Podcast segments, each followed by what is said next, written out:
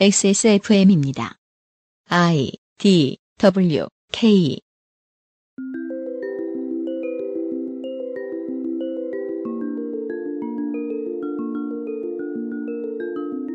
하치야 마유미와 대한항공 858편 폭파 사건. 노동당 대외연락부 56과의 유래인 김일성의 56교시. 고이즈미 주니치로와 김정일의 북일 평양선언. 아베 신조의 정치적 중흥. 그리고 지난주에 말씀드린 요코타 메구미시 납치 사건이 모두 멀지 않은 거리에서 서로에게 영향을 주고받은 사건이라면 믿으시겠습니까? 2018년 그 아실의 첫 번째 기묘한 이야기에서는 북일 관계의 현대사가 만들어낸 발자국을 따라가 보고 있었습니다.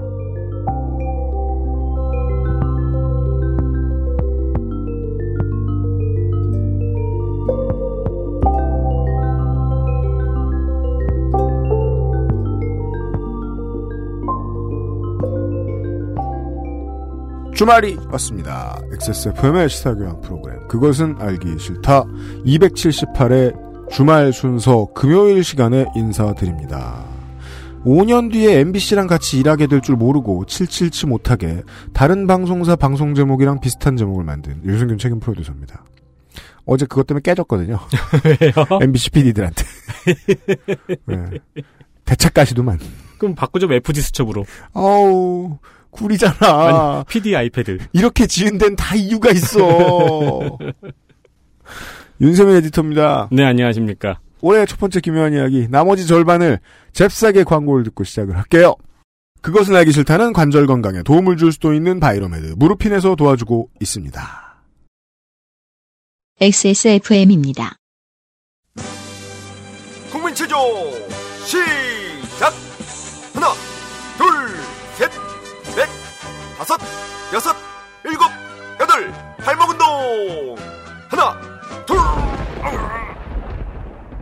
안 괜찮으시죠? 관절 건강에 도움을 줄 수도 있는 무르핀이라면 그 노래와 춤 끝까지 할 수 있게 도움을 드릴 수 있어요. 관절 건강엔 무르핀이니까요. 콕 집어 콕. 믿어도 되는 김치를 찾을 땐 콕 집어 콕. 햇서 빙진 김치. 재료부터 공정 유통까지 안심 직접 구매한 재료로 만드니까요 그러니까 김치가 생각날 땐 콕 집어 콕 안 괜찮으시죠? 관절 건강에 도움을 줄 수도 있는 무르핀이라면 도움을 드릴 수 있어요. 관절 건강엔 무르핀이니까요. 바이로메드 바이로메드의 전 상품 XSMALL에서만 단독으로 할인 중입니다. 바이로메드의 자사몰에서도 정가 판매 중입니다. 네, 큐어몰인가 그래요, 거기 이름이. 네. 어, 다방면으로 건강에 도움을 줄 수도 있는 네. 바이로메드 전 상품 할인 음흠. 언젠가 사야 된다면 그것이 바로 지금입니다. 네. 백판으로 돌아다니는 물건보다는 정품이 낫습니다, 언제나. 아, 액세스몰은 정품만 판매합니다. 그러게요, 그, 헤드폰 섹션에서, 어, 더 저렴한 물건을 구매했다. 무슨 뭐, 향수 섹션에 있는 물건들 중에 더 저렴한 물건을 찾아냈다. 라고 말씀하시는 고객들이 있으신데 전 그분들을 좀 걱정합니다. 왜냐면, 실제로 정말로 저렴한 게 어디 있는지 아시는 분들은 그냥 사시면 돼요. 네. 이걸 방금 찾아낸 분들은 이런 게 있다는 사실을 방금 알아내신 분들이거든요. 더 최저가가 있다는 걸. 음. 근데 그 더 최저가는 보통 정품인지를 확인할 수 없는 리스크를 어, 소비자한테 지우면서 더 싸죠.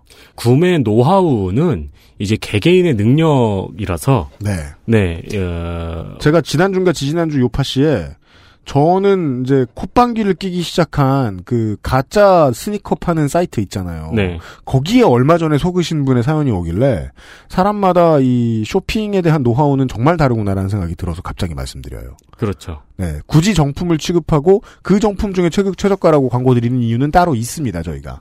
물론 최고수는요. 가짜도 그냥 신거나 입거나 그냥 향수 뿌립니다. 네, 맞아요. 그리고서 그것이 무엇인지 모르고 살아갑니다. 저는 만 원짜리 사는데 12시간 정도 찾아봐요. 네, 그것이 마음의 평화다. 저도 만 원짜리 사는데 12시간 정도 고민해요.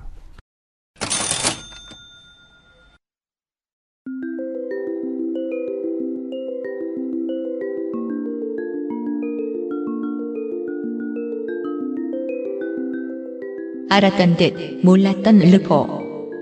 기묘한 이야기.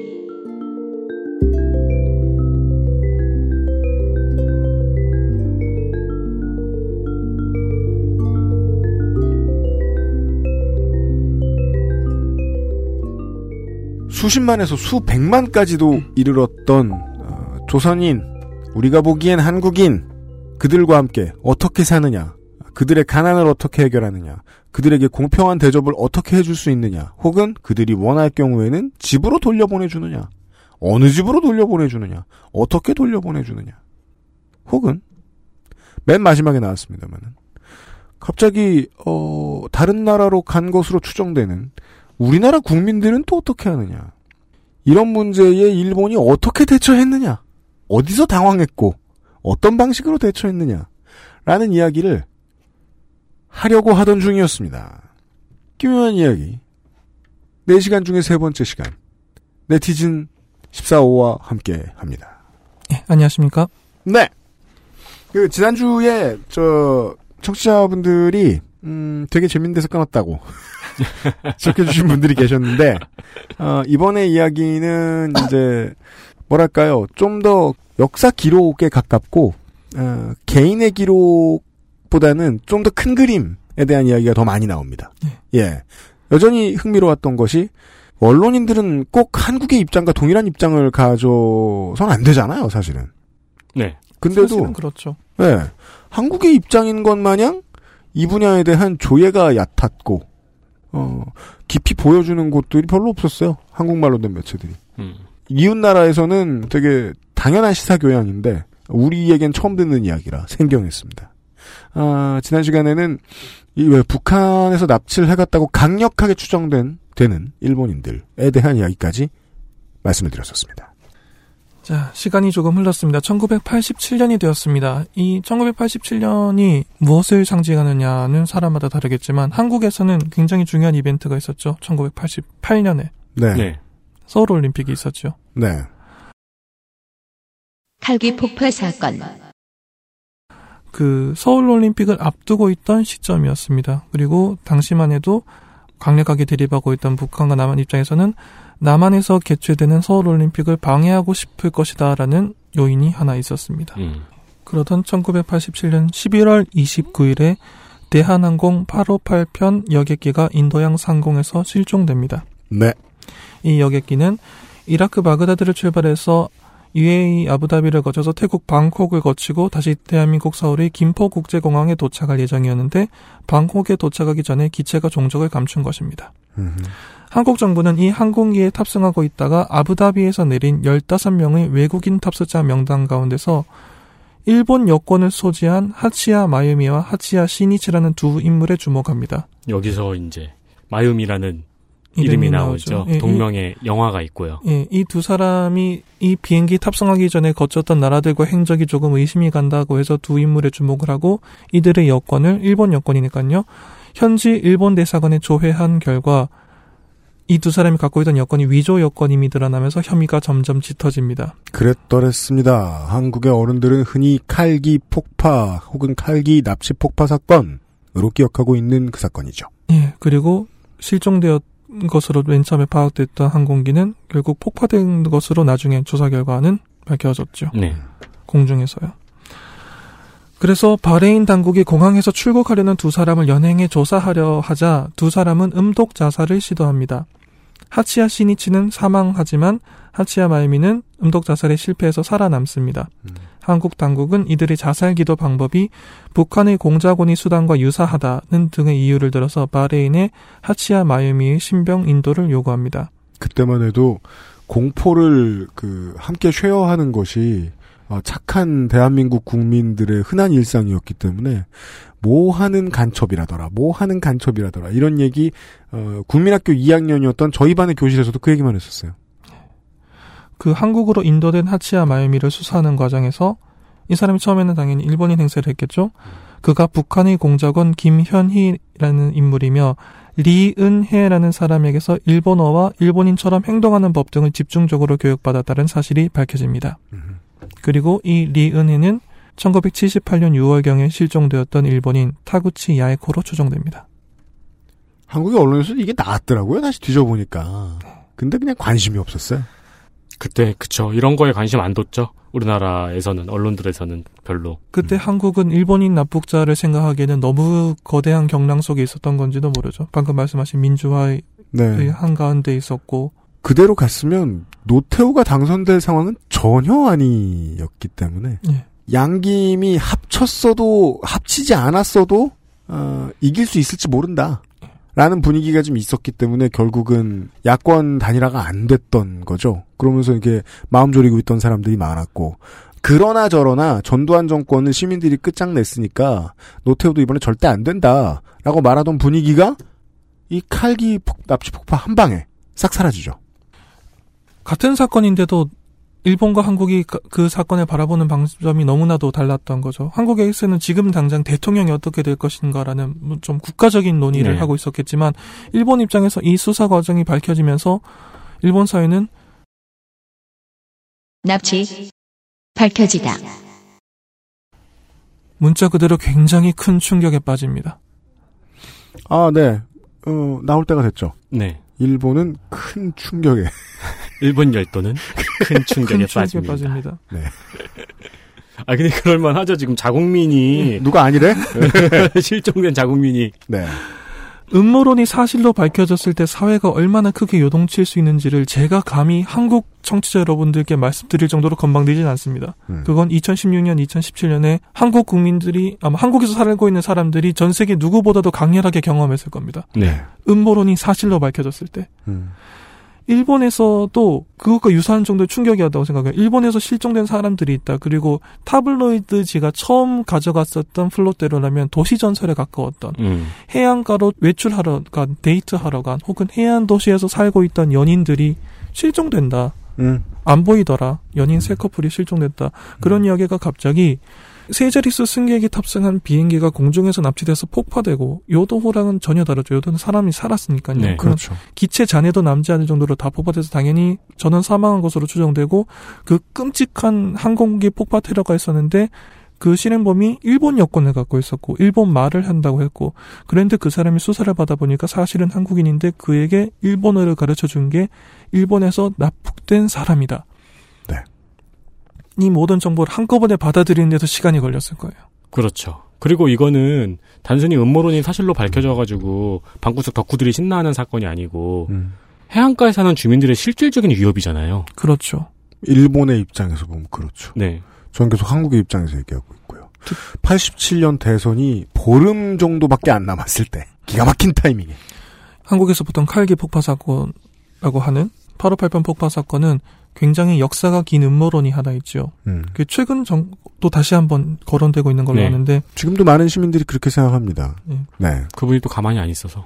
음. 또그 음모론이 나올 만한 토양이 굉장히 많은 사건이었기도 하고요. 네. 방금 말씀하신 것처럼 이 사건 직후에 있었던 한국의 정치적인 상황이라던가 음. 혹은 지금 한국에 생활하시고 있는 그분의 행동이나 그과 음. 관련된 보도라던가 맞습니다. 많은 것이 있습니다만 일본에서는 이 사건이 그렇게 받아들여지기보다는 어떻게 받아들여졌을까요? 우리 사정이 급했으니까 알 수가 없네. 정말로 이게 시- 음모론이 아니라 사실이구나라는 게 정부가 공식적으로 인정할 수밖에 없는 상황으로 되는 그 중요한 전환점 중 하나였습니다.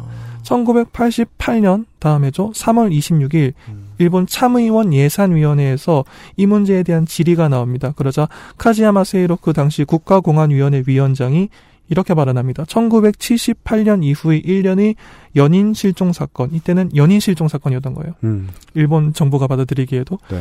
1978년 이후에 발생한 일련의 연인 실종 사건은 아마도 북한에 의한 북조선에 의한 납치일 가능성이 충분히 농후합니다. 음. 사태 해명은 매우 힘들 것입니다만 사태의 중요성을 고려해 앞으로도 진상 규명을 위해서 전력을 다해야 한다고 생각하며 본인들은 물론이고 즉 납북당한 본인들은 물론이고 가족 여러분께도 깊은 동정의 말씀을 드립니다라고 발언합니다. 이런 말 한 적 없잖아요. 그러니까 그 전에 이런 말 한 적 없잖아요. 그렇죠. 그러니까 납치라는 단어와 북한이라는 말이 동시에 나와서 이게 국회에서 발언을 했고 음. 게다가 정부 쪽 인사가 국가공안위원회 위원장이 말했고 국회에서 발언하면 기록으로 남죠. 음. 일본 정부가 공식적으로 북한에 의해 일본인이 납치됐을 가능성을 시사한 공식적인 첫 기록입니다. 네. 이게 1988년이에요. 음. 30년 전이죠. 딱 30년 됐네요. 딱 30년 전이죠. 음. 그러니까 일본의 국민들이 북한이 우리 국민을 납치해 갔네. 라는 걸 알게 된 게. 알게 된 것이 음. 그 사전에 어떤 방식으로든지 이게 보도가 되었든 소문이 났든 도시 전설이 사실도 언론이 어떤 식으로 특정을 내던 간에 그거보다 더 중요한 건 일본은 내각제 국가이기 때문에 결국 국회의원이 국민을 대변합니다. 아, 예. 국회에서 어떤 기록이 남았는지가 가장 중요해요. 음. 지난 시간에 말씀해 주셨듯이 기록도 잘하고. 예. 그래서 1988년 3월 26일에 이 기록이 남아 있었다는 게 굉장히 중요한 전환점이 됩니다. 음. 일본 정부도 이것을 이제는 도시 전설로 취급하지 않고 음. 이럴 가능성이 굉장히 농후하다라고 받아들이고 인정했습니다. 국민들이 그걸 다 봤어요. 네. 왜냐하면 국회 기록이 남아있기 때문에. 그러면 국민들은 당연히 요구할 수 있죠. 해결해라. 일단은 피해자 가족이 몇 분이시겠습니까? 음. 굉장히 많죠. 그렇죠. 예. 그리고 그 지역에 살고 있는 주민들의 공포감은 어마어마하죠. 네. 어마어마하죠. 그리고 일본의 서해안의 상당수 주민들이 예. 예. 일, 일본 입장에서 일본처럼 해안선이 긴 나라에서 그리고 어업이 발달했고 어쨌든 간에 바다와 밀접한 국가이지 않습니까? 네. 그런데 해안선에서 사람이 실종되어서 공작원 교육에 이용됐다. 그러니까 일본 입장에서는 저 나라가 북한이었구나를 음. 다시 한번 느끼게 되는 거죠. 그렇게 되죠. 8, 90년대만 하더라도 그러면은 그 서해안 쪽의 부모님들은 네, 애 연락 안 되고 늦게 오면 되게 스트레스 받으셨겠어요. 그러게요. 휴대폰도 없던 시절이니까요. 네. 그럴 법하죠. 이후 북한을 탈출한 전 공작원이나 이 사건에 관여한 제1조선인 등의 증언이 이어지면서 사건의 전모가 조금씩 밝혀지기 시작합니다. 일본에서요. 음. 피해자 가족들은 1990년대 들어서 가족회를 구성하는 등 본격적인 활동을 시작합니다. 그리고 1997년 3월 25일에 결성된 납북 피해자 가족 연락회의 대표직을 이때부터 약 10년간 수행한 사람이 요코타 시게루, 요코타 메구미 씨의 아버지입니다. 요코타 메구미, 음, 지난 시간에 쭉 말씀을, 이름과 이제 실종 장소 등을 말씀드렸던, 예. 어, 납치된 사람들 중에 요코타 메구미의 아버지. 지난 시간에 12건의 사건을 통해서 17명의 일본인이 종족을 감춘다라고 말씀드리면서 그 리스트를 말씀드렸습니다. 그런데 이 사람들 중에서 한 명 프로필이 조금 독특한 사람이 있어요. 윤수민 기자님이 지적하셨듯이 20대 초반인 젊은 사람들이 상당히 많았고요. 네, 해안가에서 거주하고 있었고 그런 공통점이 있었는데 어머니와 함께 장을 보러 나갔던 일본인 여성 2명, 46세였었던 어머니 소가 미요 씨, 19세의 딸 소가 히토미 씨 중에서 19세의 소가 히토미 씨도 미성년자이긴 해요. 그런데 같은 미성년자 중에서도 나이가 훨씬 어린 13살의 여중생 한 명이 있었습니다. 음, 그러네요. 이 게 요코타 메구미 씨입니다. 음. 소가 히토미를 포함해서 두 명밖에 없었던 미성년자 중에 한 명이고 당시 13세 굉장히 어린 나이였죠. 그러니까 미성년자라는 표현보다는 어린이라는 표현이 아동이죠. 더, 네, 사실은. 아동이라는 네, 표현이 더 정확하죠. 실은 아동이죠. 그 기준으로 보면은요, 이제 그, 이제 일본 국민들도 알게 됐잖아요. 예. 그, 최소한 스파이 혹은 이제 그 테러범을 교육하는데 납치 피해자가 쓰였다. 예. 라는 사실을. 그렇다면, 교육을 해주는 사람이면 교육을 받아야 될 거 아니에요, 자기가. 네, 자기가 뭘 교육해야 되는지를 교육받아야 될거 네. 아니에요. 음. 그런 점에서 보면 젊은 사람들을 납치한 이유가 보이잖아요. 그렇죠. 그럼 그나마 좀 마특치 않은 게 이제 그 어머니들인데요. 아버지들하고. 음, 이 사람들은 아마도 뭐 증인이 되느니 잡아가는 편이 나을 것 같아서 잡아갔을 것 같기도 하고. 음, 그런 관측도 많죠. 네. 그리하여 제일 눈에 띄는 것이 어, 요코타 메구미 씨가 맞네요. 당시 13살. 그렇죠. 네. 북한이 일본인을 조직적으로 납치한 이유는 몇 가지로 압축할 수 있습니다. 가장 대표적인 게 공작원에게 일본어 및 일본의 행동 양식을 가르치는 것. 음. 이게 지금 기준으로 생각하면 음. 어학은 굳이 그 사람을 납치하지 않아도 교육할 수 있지 않냐라는 생각이 들만해요. 네. 지금 기- 인강이 많으니까요. 네, 지금 기준으로 생각하면 아니 근데 그렇지도 않죠. 왜요? 2차 대전 때 독일 과 이제 영국의 스파이전에서 보면은 음. 지방 사투리 때문에 걸린 적 되게 많잖아요. 맞습니다. 그게 맞아요? 그 억양 같은 것 때문에 음. 인터네이션 때문에 걸린 일도 많고 어학을 가르치는다는 게 그 일본어를 가르친다라고 말하면 맞는 말인데 어폐가 있어요. 음. 그거면은 그냥 책으로 공부할 수 있지 않냐 아니면 뭐 일본의 방송을 전파를 받아와가지고 교육 방송을 본다든가 다른 방법이 있지 않나라고 생각할 텐데 문화나 라이프 스타일을 가르쳤고. 가르쳐야 되는 거예요. 음. 공작원을 양성하기 위해서는. 제가 맨 처음에 여기 방송을 하러 왔을 때 그 말씀하신 거 기억나십니까? 스튜디오에 들어올 때 문을 열고 살짝 목례를 하고 들어오는 거 보고 놀랐다고 하셨죠. 그렇죠. 그런 거요. 네. 아, 문화?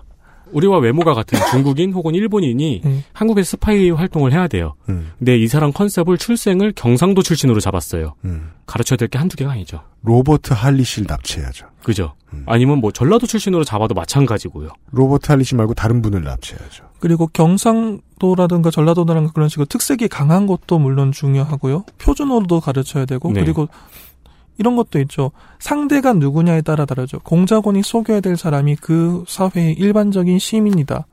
라는 것과 만약에 체포됐을 때 저쪽 공작원 혹은 그 카운터파트를 해야 되는 방첩 사업을 해야 사업, 산업을 해야 되는 사람들과 만나서 신문을 당했을 때 얼마나 버틸 수 있느냐를 생각하면 음. 이야기는 전혀 달라지죠. 아. 머리 안에 들어가 있는 시나리오가 하나 있어야 되잖아. 나, 내가 언제 태어나서 무엇을 했고, 음. 몇살 때 뭘 해야 되고, 그거를 그냥 허공에 뭔가를 만들 수는 없죠. 누군가를 데려와야 된다라는 게 저쪽 공작을 담당하는 사람들이 머릿속에 떠오른 거죠. 음. 납치를 해서 음. 그 사람의 인생을 훔쳐야 된다라는 게. 사람 하나, 인생 하나를 만들고 그 인생에 들어가 있는 어, 문화적인 요소들을 다. 다 확보해야 되고, 음. 그리고 당시 전 세계 상당수 국가를 자유롭게 드나들 수 있었던 일본 여권을 위조하기 위해서 원본 여권이 필요했습니다. 고스트 음. 인더쉘 공각기동대 네. 초입에 보면은 사람을 그렇게 이용하기 위해서 뇌에다가 아예 다른 인생을 집어넣었죠. 아, 네, 네, 네. 그렇죠. 그렇죠. 네. 음. 그렇죠. 음. 그리고 이것도 또 의외로 중요한 건데 어떤 형태로든지 당시 북한에 거주하고 있던 일본인 등 외국인에게 결혼할 상대를 마련해 주는 것 이라는 게 있었습니다. 음? 연인 실종 사건이었죠. 네. 그 연인들이 왜 연인을 납치했느냐라는 게 있는데 그 중에 하나가 연인을 납치해서 그쪽에서 결혼을 시켜서 그 두 사람의 생활을 확보해 주면은 다시 도망치려는 시도를 줄일 수 있다는 판단. 아. 거기서 가정을 이루면 혼자는 도망가기가 쉬운데 혹은 도망가고 싶어질 텐데 아. 여기서 가정을 이뤄서 여기에 생활이라는 걸 하나 만들어 버리면 그러면 단 하나의 전제만 피하면 되잖아요. 예전에는 다른 모든 전제들이 다 걸리는데 지금 내가 이 여친이나 이 남친을 차기 직전이야. 아주 지긋지긋해 죽겠어. 그래도 그래도 맞아. 그래도 그래도 만약에 납치 과정에서 폭력이 동원되지 않았다고 생각하는 사람은 아무도 없어요. 그 우리나라에서 피랍된 감독하고 배우 최은희 신상옥 납치 사건. 1978년 1월 14일 김일성의 교시, 김정일의 지시로 영화배우 최은희가 납치당하고 전 부인인 최은희를 찾으러 홍콩으로 갔던 영화감독 신상옥마저 납치당했던 사건. 처음에는 김정일이 환대하는 등 최고의 대우를 받았으나 탈출을 수차례 시도했던 신상옥은 고문을 당하고 교정시설에서 감금 생활을 하다 몇 년이 지나서야 최은희와 다시 만나게 됩니다. 원래 이혼했었던 두 사람은 이후 북한에서 재혼을 하지요. 86년 3월 영화 촬영을 위해 찾았던 오스트리아에서 미국 대사관으로 뛰어들어가면서 이들의 피랍 생활은 8년 만에 끝이 났습니다. 탈출 후 신상옥이 쓴 수기는 한국보다 일본, 특히 공무원들이 열심히 보았다고 전해집니다. 방송 초반에 에디터가 말했던 1990년작 마유미의 감독이 신상옥입니다. 어마어마한 공포 속에서 갑자기 이영만이 다른 나라로 납치되었는데 지금 눈앞에서 아무리 헤어지기 직전까지 싫었던 사람이라고 하더라도 서로밖에 의지할 사람이 없잖아요. 그럼요. 그렇군요. 설사 모르는 사람이라도 그렇구먼. 어떻게든지 이 두 사람을 가족으로 엮어놔 버리면은 네. 이두 사람이 도망치고 싶어하는 요소가 줄어들어요. 음. 감시는 당연히 하죠. 감시 사회니까 북한은 네. 평생 감시하려고 할 수 있어요. 그런데 감시할 때 중요한 게 감시하고 감시하려는 인력을 증원하는 것보다 감시 대상이 도망치려는 욕구를 낮춰놓는 게 훨씬 쉬운 방- 해결 방법이죠. 음, 그렇죠. 결혼 상대를 찾아놓는 거. 음. 죽지도 못하게 만드는 거죠. 그렇죠. 그- 정말 문자 그대로 인생을 훔쳐와서 자기들 마음대로 쓰는 거죠. 이거 정말 극악무도한 일이에요. 음. 제가 오늘 저 지난 시간과 이번 주에서 이 문제에 대해서 거시적인 이야기 같은 걸 많이 할 텐데 이거는 정말 모두 다 동의할 수 있는 이야기라고 생각합니다. 극악무도한 사건이에요, 정말로. 음. 인간 이렇게 할 수 있구나 싶어요. 이런 시각은 한 번도 생각을 해보지 못했네요. 커플 납치라는 점이. 근데 연인 납치의 이유는 요렇게 설명 안 하면 완성이 안 되죠. 궁금증이. 네. 채워지지 않죠. 저는 지난주에 통일교 같은 얘기나 하고 있었는데. 그렇습니다. 그래서 이 정도로 일단 납북한 이유를 납득할 수 있습니다. 그런데 그렇게 생각하면 실종 당시 13살이었고 학교에서 하교하던 도중에 특히 집에서 가까운 곳까지 왔던 사람인데 여중생 요코타 메구미 씨는 이 일반적인 납치 목적을 기준으로 생각하면 납북 동기를 설명하기 어렵다는 특징이 있어요. 그렇죠. 13살이가 일본어를 가르쳐야 돼, 가르치라고 한다. 13살이면은 그 아동은 아직 일본어를 본인이 배워야 돼요. 그렇죠. 중학생이니까. 네. 국어 수업은 한 6, 7년 더 지속될 것입니다. 당시 중학생이 여권을 들고 학교를 갔을 리도 별로 없고요. 이 시점에서 벌써 결혼을 생각하고 납치를 한다. 그것도 좀 생각하기 어려워요. 네. 아직 아동인 상황에서. 음. 그렇기 때문에 요코타 메구미라는 사람을 왜 납치했느냐, 왜 납북 대상으로 삼았느냐라는 건 사실 앞으로 밝혀져야 될 숙제 중의 하나입니다. 아, 이것은 아직도 명백하진 않나 보군요. 명백하진 않죠. 하긴 뭐 북한이 클리어하게 말한 게 별로 없으니까. 음. 아까 그 대한항공기 폭파 사건을 말씀하실 때 그 이야기를 해주셔서 생각이 난 건데 네. 저도 비슷한 경험을 해서 어렸을 때 사건 중에서 당시 굉장히 막 그 세계적인 주목을 받았던 사건들에 대해서 누가 말을 할 때 이런 이야기를 하더라고요. 음. 이 사건이 여러분과 별로 상관없이 들릴 수도 있다. 왜냐하면 여러분이 태어나기 전에 발생한 일이니까. 하지만 사실 이건 여러분의 일이다. 왜냐하면 많은 국가들이 외교 문서든 어떤 기밀 문서든 보존 기간이라는 제도를 갖고 있고 음. 30년, 50년 뒤에 오픈이 된다. 네. 음. 여러분이 사리 판단을 할 수 있고 여러분이 사회를 이끌어 나갈 때 이 비밀들이 밝혀질 거다. 그때 잊지 말고 추적해 달라라는 말을 들은 적이 있어요. 음. 비슷한 걸 겁니다. 음. 와, 주변에 그런 말 해주는 어른도 있고 좋네요. 그러니까요. 음. 우리 주변의 어른들은 그냥 빨갱이 조심하라고. 길에서. 아마 이 방송을 듣고 계신 분들 중에서 칼기 폭파 사건 이후에 태어나신 분들, 서울올림픽을 역사책으로만 보신 분들 입장에서는 음. 옛날 이야기네라고 생각하실 분들이 계실 수도 있어요. 음. 아니요, 여러분 이야기예요. 음. 여러분이 한국 사회를 이끌 때 이 모든 사건들에 대한 비밀 문서들이 다 공개되기 시작할 겁니다. 외교 문서든 뭐든지 간에. 그러게요. 칼기 폭파 사건과 관련돼서는 그러네요. 이제 저 좀 많이 늙으면, 우리 집 많이 늙으면 네. 나오겠네요, 네. 그때. 그때 음. 나오기 시작할 겁니다. 음. 이 13세의 예, 방금 중요한 지적이 있었습니다. 사실 요코다 메금 씨라고 하지만 아동이죠. 음. 아동을 나- 타국에 납치당한 사실을 알게 되었을 때 부모들의 심경이 어땠을지는 상상하기 어렵습니다. 이런 큰 사건이 아니더라도 왜 아동 실종은 어떤 사회든지 가끔 발생하지 않습니까? 음. 많이 가끔- 발생하죠. 예. 그런 한국도 그런 아동들을 찾기 위한 단체가 있고 전단지 살포 같은 것도 하고 많은 일들이 있는데 옛날에는 우유에도 붙어 있었고 지금은 음. 포털 사이트에서도 캠페인을 하죠. 네. 예, 그런 캠페인들 보는 분들이 한 번만 조금씩 더 주의를 기울여 주셨으면 좋겠어요. 음. 제가 이런 이야기를 하는 게 좀 그런데 전단지를 그 살포하시는 부모님들 중에서 그런 말씀을 하시는 인터뷰를 읽은 적이 있어요. 뭐요? 가장 마음 아플 때가 음. 생업을 다 포기하고 단순한 일을 해서 일정한 돈을 벌고 난 다음에 생활비만 마련되면 나머지 모든 돈을 전단지 만든 데 쓰세요. 그분들은. 음. 그래서 전국에 살포하고 다니세요. 음. 가장 힘들 때가 받은 전단지를 눈앞에서 버리는 걸 볼 때라고. 아이고야. 저는 그래서 그걸 읽은 다음부터 전단지를 받으면 제가 그걸 평생 보존하지 못하겠지만 처분을 하더라도 그분 안 보이는 집까지 가져온다든가 그 정도 예의는 차리려고 노력하고 있어요. 네. 그렇게 아이를 잃는 사람들은 평생 포기하지 못하잖아요. 음. 그런데 그걸 몇 년이 지난 뒤에 그냥 사건도 아니고 무슨 사고를 당한 것도 아니고 범죄에 휘말린 것도 아니, 그냥 범죄에 휘말린 것도 아니고 국가적인 범죄였다. 네. 북한이라는 국가가 딸을 납치해 갔다라는 말을 들었을 때 요코타 메구미 씨의 아버지 요코타 시게루 그리고 어머니 요코타 사키에 씨가 어떤 충격을 받았을지는 정말 상상하기 어렵죠. 그래서 이분들은 이후에 납북자 가족회를 대표하는 얼굴로서 일본 사회의 이름을 널리 알리며 적극적으로 홍보 활동과 구조 활동을 펼치게 됩니다. 아까 뭐 이제 97년의 이야기까지 해주시고 이제 다른 얘기를 했는데 그랬으면은 1988년부터니까 10년 동안 계속 이 활동을 하셨다는 거고요. 쉬지 않고. 그렇죠. 예. 그리고 이 분들이 납북자 가족들이 처음부터 동시에 보조를 맞춰서 활동한 게 아니에요. 조금 한 명씩 한 명씩 이 사람들이 납북되었다는 정보가 밝혀지기 시작하고부터 본인들의 이름을 밝히고 자녀나 가족들의 이름을 밝히고 얼굴을 공개하고 하는 식으로 조금씩 용기를 내셨던 기간이죠. 음, 이때는. 음. 내가 이런 이런 경력을 가진 사람이고 몇 살이고 어디에 살고 있는데 내 딸이 내 아들이 나의 친구가 누가 누가 납치됐다라는 걸. 그 그것도 시간이 걸렸어요. 이건 그리고 굉장히 어려운 작업이네요. 그 많은 실종자들이 있을 텐데 예. 그 중에 북한에 납치된 사람들을 분류하는 찾아내는 작업도 굉장히 어려운 일이잖아요. 그걸 어떻게 알겠어요? 북한에서 명단을 보여준 것도 아니고. 그렇죠.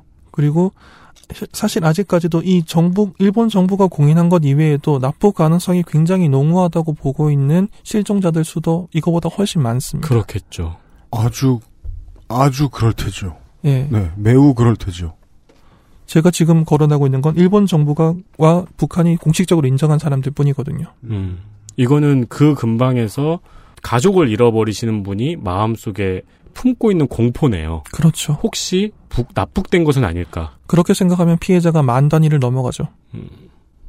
지금 말씀해 주신 데에서 결국은 그 힌트를 강력하게 넌지시 던지신 것이라고 생각합니다. 지금 어, 서해안가의 어떤 어르신들은 내 자식도 분명히 북조선이 데려갔다. 네. 그러니까 지금 근데 20 어느 나리를 만나도 그렇지 않다고 말만 한다. 음. 라고 말씀하시는 어르신들이 지금 어딘가에서 늙어가고 있을 거예요. 그러니까 30년째 전단지를 돌리시는 분 마음속에 자리 잡고 있는 공포 일태죠. 일- 그거죠. 네. 그래서 요코타 메구미 씨의 부모들이 적극적으로 구조 활동을 펼치면서 일본 사회 가 일본인 납북 사건을 세계에 알리기 위해서 이 요코타 메구미라는 figure 인물을 적극적으로 활용하기 시작합니다. 음. 일본은 과거 몇 개의 다큐멘터리 드라마, 애니메이션 등을 제작해왔는데 이 대부분이 시나리오 플롯이 요코타 메구미 씨의 납북 사건을 소- 중요한 소재로 삼고 있어요. 아, 그렇습니까? 아동 납치라는 게 가벼운 범죄인 나라는 없으니까요. 음. 성인에 대해서는 말을 만들 수 있어요. 우리가 납, 억지로 납치한 게 아니라 우리의 사상이 얼마나 위대한지, 우리가 얼마나 지상 낙원인지 그 자리에서 설득했더니 10분 만에 우리에게 넘어왔다라든가 말을 만들 수 있어요. 거짓말이라도. 네. 아동 납치는 절대로 익스큐즈가 없는 거예요. 그렇죠. 어느 사회에서든지 음. 간에. 요코타 밀금의 사건은 그렇기 때문에 이 납북 사건 전체를 상징하는 인물이 됩니다. 그렇군요. 훗날 북한은 요코타 메구미 씨가 1986년에 김영남이라는 인물과 결혼했고 1987년에 장녀 김은경 씨를 출산했으나 1994년에 자살했다고 주장했습니다. 북한은 심지어 2004년에 2004년 11월에 북일 실무자 협의를 통해서 요코타 메구미 씨의 유골 중 일부라고 주장하는 유골을 일본 측에 받아냈는데 음. 일본이 조사해본 결과 이 유골에는 다른 사람의 DNA가 섞여 있는 것으로 보고 일본 정부는 이것이 요코타 메구미 씨 유골이 아닌 것으로 판단하고 있습니다. 음. 음. 이 문장만 보면 극악무도한 짓이죠. 이런 거 자주 하네요. 예. 뼈는 또 소구했어. 그렇죠. 뼈는 네. 뭐이 무서운 말이지만 많죠. 아이고. 음. 아무튼 김영남이라는 새로운 이름이 등장했어요. 예, 요코타 메구미 씨가 결혼한 것으로 북한이 주장하고 있고 아마 그런 것으로 보입니다. 이 김영남이라는 사람은 1978년 여름에 한국의 선유도 해수욕장 앞바다에서 쪽배를 타고 표류하다가 북한 선박의 구조를 받아서 이후 북에서 생활하고 있다고 주장하고 있는 남한 출신 사람입니다. 음. 선유도가 어디에? 여기 아니죠? 전북 군산의 선유도 해수욕장. 예, 이 김영남이라는 인물은 그 당시 실종 당시 고등학생이었던 걸로 기억하고 있습니다. 이런 비슷한 일이 남한에서도 있었던 거죠. 예. 어, 조금 전에 소개해 주신 요코타 메구미의 남편으로 추정되는 어, 김영남 씨라는 사람. 전북 군산시 선유도 해수욕장에서 납치가 됐고, 그때 군산 기계공고 1학년이었고, 여름방학을 맞아서 2박 3일간 선유도에 피서 다녀오겠다 하면서 8월 5일 낮 12시쯤에 집을 나섰고, 이에 큰형수 김옥자 씨가 새로 산 수영복과 쌀, 반찬 등을 챙겨주고 2천 원을 용돈으로 지어줘서 보냈다. 라고 하네요. 이것도 자료가 많은데 왜 학생을 납치했을까에 대한 추측도 많고요. 예, 결국은 비슷한 얘기합니다. 대공 업무 경찰들이 북한이 난파 간첩 등을 교육하는 교관으로 육성하려고 나이 어린 학생들을 많이 노렸을 거다라고 분석했다고 말이죠.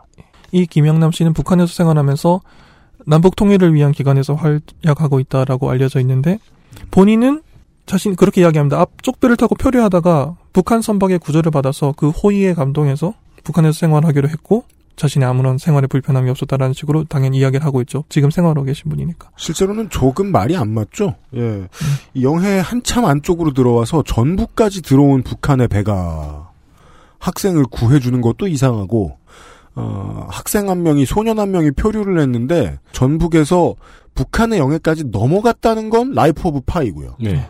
이 김영남도 그러니까 납북된 것으로 보는 것이 북, 그 남한과 일본의 아마 일반적인 견해일 겁니다. 일본에서는 기본적으로 이분은 납북된 분으로 보고 있습니다. 네. 그리고 이 사람은 당연히 현재는 북한에서 북한의 주장하는 말을 해야 되는 사람이기 때문에 그렇죠. 요코타 메구미 씨가 사망했다고 주장했으나 일본 정부와 요코타 메구미 씨의 부모는 이 주장을 신뢰하지 않고 있습니다. 네.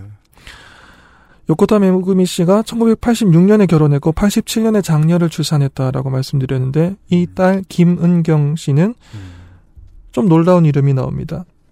김정은 위원장의 동생인 김여정과 친분이 있는 것으로 관측되고 있습니다. 이제 한국인들은 그의 얼굴 다 압니다. 저번에 그 남북회담에서 굉장히 주목을 많이 받았죠. 네. 주인공처럼 많이 나왔죠.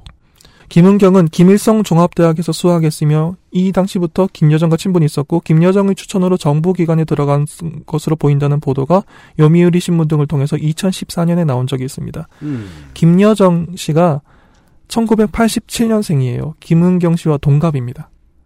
음. 그리고 북한 입장에서 김은경 씨, 그 요코타 메구미 씨의 딸은 대일 외교의 매우 중요한 카드죠. 음. 그렇기 때문에 그에 필요한 만큼 후대를 하고 있는 것으로 보입니다.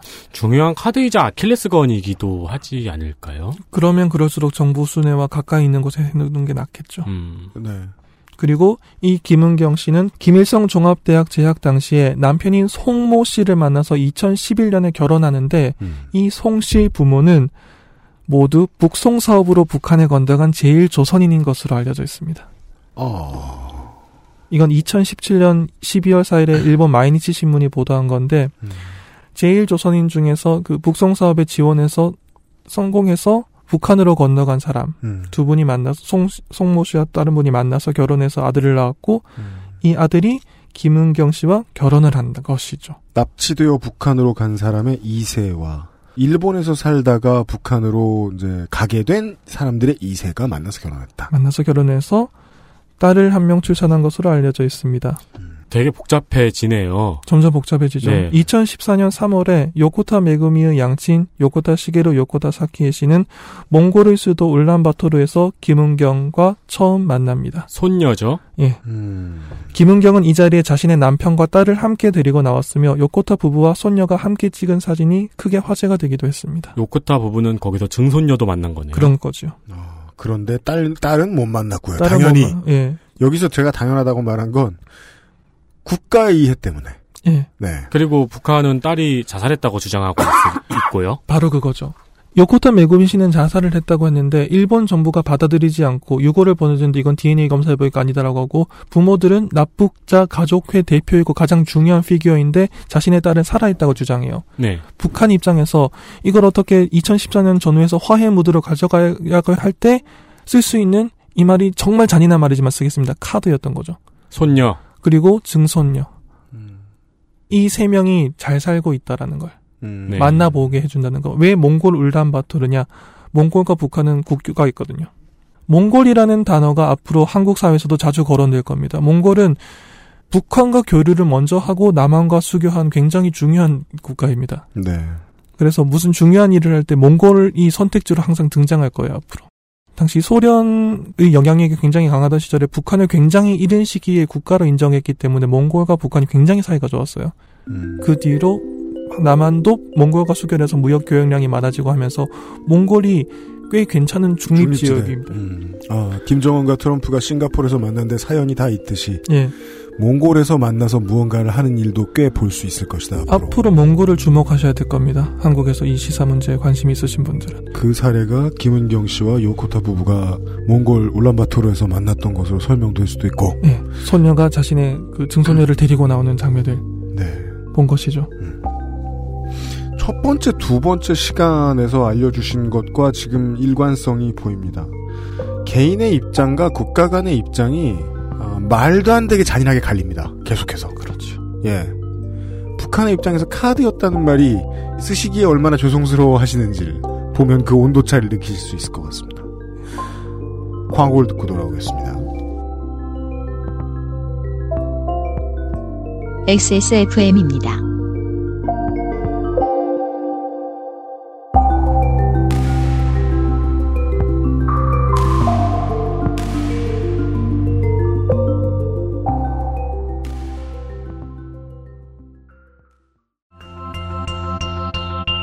놓치지 마세요. 몸이 원하는 첫 번째 선택. Big Green 엑세스몰에서 만나는 빅그린 모이스처 테라피. 맛있다 소리까지 맛있다. 색상까지. 향기까지 식감까지. 포장만 뜯으면 과일 그 이상의 맛 오감 만족 과일 스낵 푸르넥 3D올 흡수 울트라 슬림. 잘 만들고 제갑. 29 days.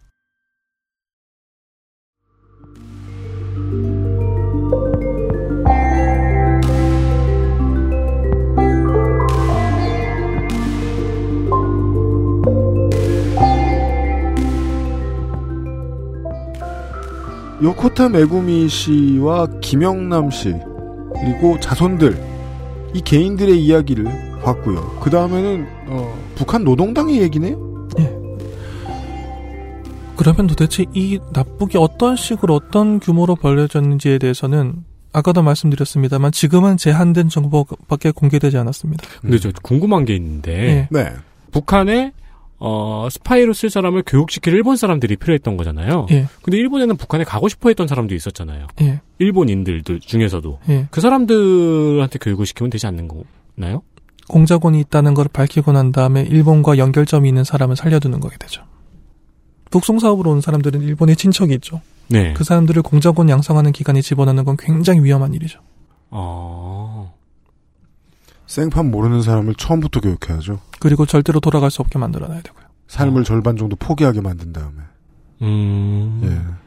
북송 사업에 온 사람들은 어떤 형식으로든지 일본에 돌아갈 수 있는 파이프가 있는 사람들이에요. 그리고 일본에 친척도 많고요. 친구도 많고요. 아니, 적군, 연락할 수 있어요. 적군파 사람들도 있잖아요. 그 사람들 이야기가 나옵니다. 생각보다 늘 준비가 많이 돼 있다니까. 예. 북한 노동당 대외 연락부 56과 하이제킹 사건을 자행하면서 일본에서 북한으로 망명한 요도호 그룹 이제 나오네요. 사람들이 있었죠. 음. 이후 이 요도호 그룹은 이후 평양에 있는 일본 혁명촌이라는 지역에서 함께 거주했던 것으로 보입니다. 동네 이름도 시원하게 지어줬네요, 하나. 예. 왠지 되게 언덕이 높을 것 같아요. 왜요? 사당동의 예술인 마을 언덕 되게 높잖아. 해방촌 같기도 하고. 나쁜 문제는 정말 전모가 밝혀지려면 아직 몇십 년 정도 더 걸릴 수도 있기 때문에 지금 말씀드리는 것은 공개된 제한된 정보 중에서 가장 현실성이 높은 것, 여러 가지 크로스체크를 통해서 확인된 것들입니다만 일각의 주장에 따르면 김일성이 직접 1975년 5월 6일에 요도호 그룹을 만난 것으로 보입니다. 음. 김일성의 개인 신격화가 극에 다다른 북한에서는 김일성과 만난 날짜 혹은 그가 교시를 내린 날짜도 중요시하는 경향이 있습니다. 그렇죠. 이 5월 6일도 그런 사례 중의 하나입니다. 김일성이 요도호 그룹을 5월 6일에 만났어요. 음. 이 상징성이 있는 거죠. 그래서 이 날짜를 기념해서 명명된 것이 북한 노동당 대외 연락부 56과입니다. 아유 귀여워. 56이라는 숫자를 쓴 거죠. 네. 일본인 납북에 직접 관여한 북한 공작원 중 한 명도 대외 연락부 56과에 소속된 것으로 전해지고 있습니다. 음. 그리고 이 5월 6일이라는 날짜를 얼마나 중요시하냐면 75년 5월 5월 6일에 만나지요.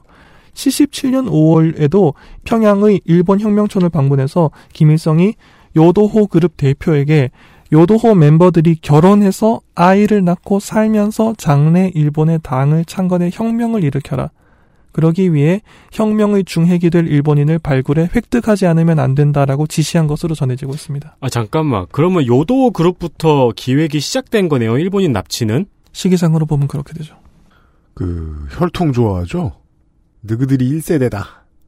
그리고 느그들의 selection으로 자녀를 낳아서 자녀도 낳고 납치도 더 해오고 요도 그룹이 낳은 자녀는 북한에서 나고 자랄 테니까 아무튼 대외 연락 엘리트 들인 거죠 뭐. 예, 그리고 그들은. 이 시점부터 결혼해서 아, 자녀를 놓는 것을 낳는 것을 중요하게 생각했다는 것도 드러나죠. 음. 김일성은 다음 해인 1978년 5월 6일에 이른바 56 교시라는 교시를 내립니다. 좋아하네요 확실히 숫자 예. 그거. 56을 좋아하죠. 일본 혁명에 관한 근본 문제라는 제목의 이 김일성의 서한을 받은 요도호 그룹은 이 지시를 수행하기 위해서 1978년 연말에 9명의 요도호 그룹과 결혼을 하지 않은 한 명을 제외한 8명의 아내 전원이 모여서 이른바 총회라는 걸 엽니다. 음.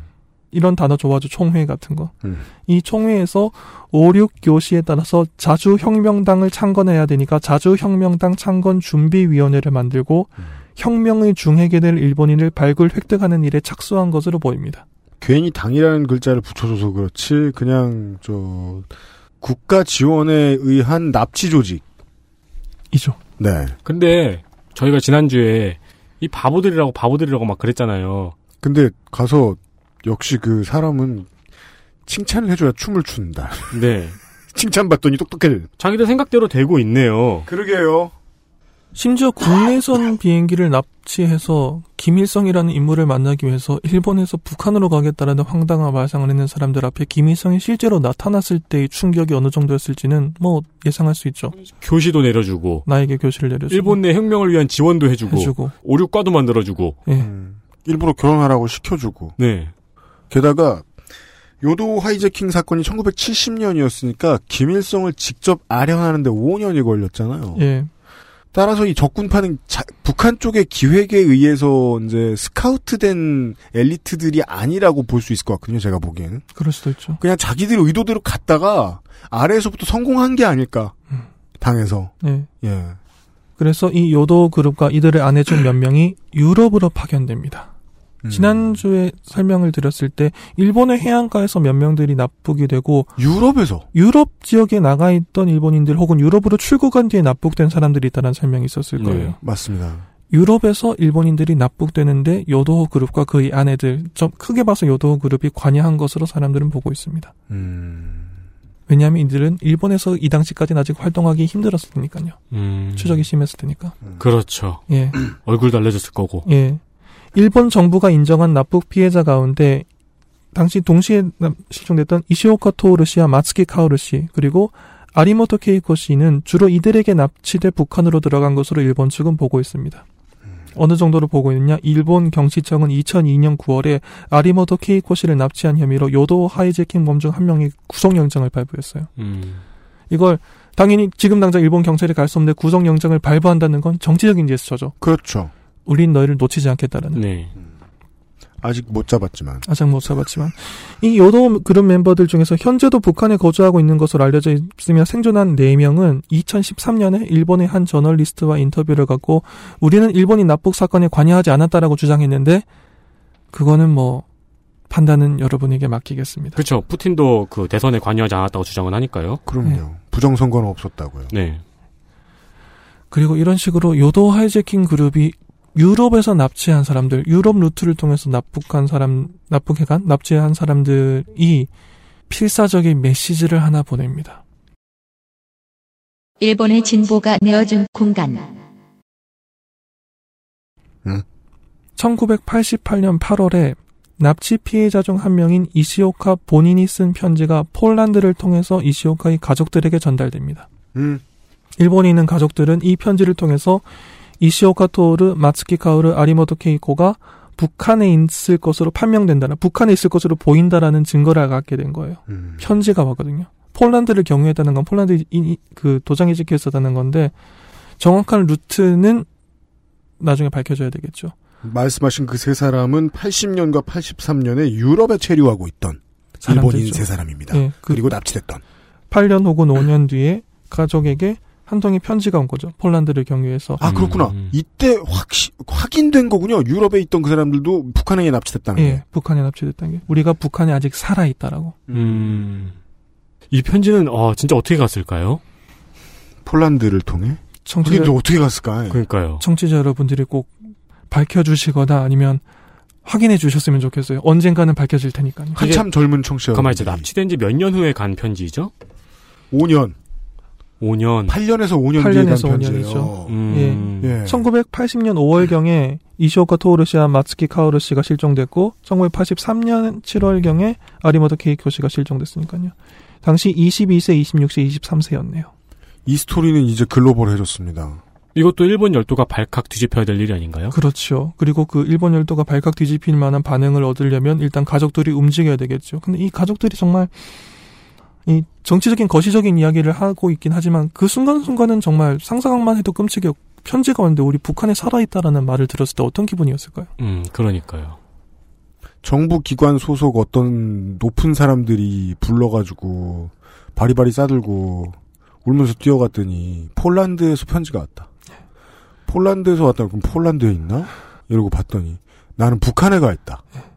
그래서 이시오카의 가족들은 우선 당시 북한과 우호적인 관계에 있다는 것을 강조해온 일본 3인 전제 3인당 당시 사회당이겠죠. 일본 3인당의 지역 본부를 방문해 보는데 이렇다 할 반응을 보이지 않아요. 3인당이. 왜일까요? 3인당은 이걸로 꽤나 점수를 따는 곳인데 일본 3인당, 일본 공산당, 일본의 전통적인 야당 세력 왜냐하면 자민당이 워낙 오래 여당을 했으니까요. 음. 야당이 거의 동의어처럼 사, 용되어 버렸죠. 음. 진보 세력. 한국처럼 보수 진보 이렇게 깔끔하게 나누기 어렵습니다. 네. 아, 일본에선 하지만 이번 방송에서는 편의상 진보라는 말도 사용하겠습니다. 일본 3인당, 공산당, 진보 세력 전통적인 야당이 진짜 뼈아픈 실책이에요. 뭐가요? 이때 제대로 반응하지 않은 것. 3인당이 음. 정치적인 실력을 발휘해주지 않았다. 어마어마하게 큰 실책입니다. 일본 3인당은 사회주의 인터내셔널에 가입한 유서 깊은 정당이고요. 음. 1960년대에도 방북단을 파견할 정도로 북한 조선노동당과 관계가 깊었어요. 파이프가 있었던. 음. 기본기는 있었다. 예. 그런 만큼 정작 북한이 일본 국민의 삶을 적극적으로 침해했었다면은 이들이 나섰어야 했어요. 그런데 불편한 침묵을 지켜버립니다. 왜, 왜, 왜 침묵을 지킨 걸까요? 그거는 아직까지 밝혀지지 않았죠. 우리가 북한이랑 지금 우호적인데 이런 걸 밝히면 관계가 나빠져라는 계산이었던지 혹, 1차원적인 혹 은 정말 그때는 믿지 못했던 것일 수도 있고요. 음. 네. 이렇게 모든 것이 백일하에 드러날지 못할 수도 못할 수도 있다고 생각할 수도 있고 정말 믿지 못했을 수도 있고 정당에 민원 넣으러 오는 사람들 많으니까요. 음, 그렇죠. 네. 어느 날 부모가 와서 우리 자녀들이 어디 어디에서 있다가 몇년 전에 없어졌는데 지금 어디에 있다라고 편지 한 장을 탁 들이밀었을 때 아 사실이구나라고 생각할 수 없었을 수도 있죠. 음. 하지만 적어도 이거보단 적극적으로 움직였어야 한다고 후세 사람들은 생각을 하죠. 음. 그러네요. 왜냐하면 이들이 이때 불편한 침묵을 지킨 것이 그 일본 국내에서 이들의 입지를 좁히는 치명적인 요인으로 작용하니까요. 음. 좀더 거시적으로 가볼까요? 자민당으로 대표되는 일본의 보수 세력이 정전 이후에 일본이 경제 성장을 하면서 일본을 군대를 보유한 고- 보통 국가, 다시 말하면 좀 더 적극적으로 말하면 전쟁을 할 수 있는 보통 국가로 음. 이끌고 싶었다면 이에 반대하는 진보 정당은 일본 헌법 구조의 정신에 따라서 평화를 염원하는 국제사회의 이성의 일본의 안보를 맡기자고 주장해야 돼요. 음. 우리 군대 없다. 자위대라는 오로지 방어만을 위한 물리력만 갖고 있을 뿐이다. 네. 그러면은 일본의 평화는 누가 지켜주냐? 전 지구가 평화를 위해서 열심히 노력하는 것. 국제사회의 이성, 평화주의 이것이 우리를 지킬 수 있는 유일한 키다. 중요한 방향성이다라는 것을 일본 헌법 구조의 정신이라면 국제 평화를 염원하는 국제사회의 이성에 일본의 안보를 맡기자라는 건 사실 좋은 말이에요. 그럼 가서 나가서 국제사회의 이성에다 외치고 왔어야지. 그리고 그러기 위해서는 일본이 선의를 갖고 국제사회에서 명예로운 지위를 차지해서 국제 평화를 위해서 노력해야 되죠. 음. 그러면 일본은 자연스럽게 안전해질 것이고 국방을 위해서 그렇게 미친 듯이 돈을 쓰지 않아도 되고 전쟁을 하는 국가로 돌아가지 않아도 된다.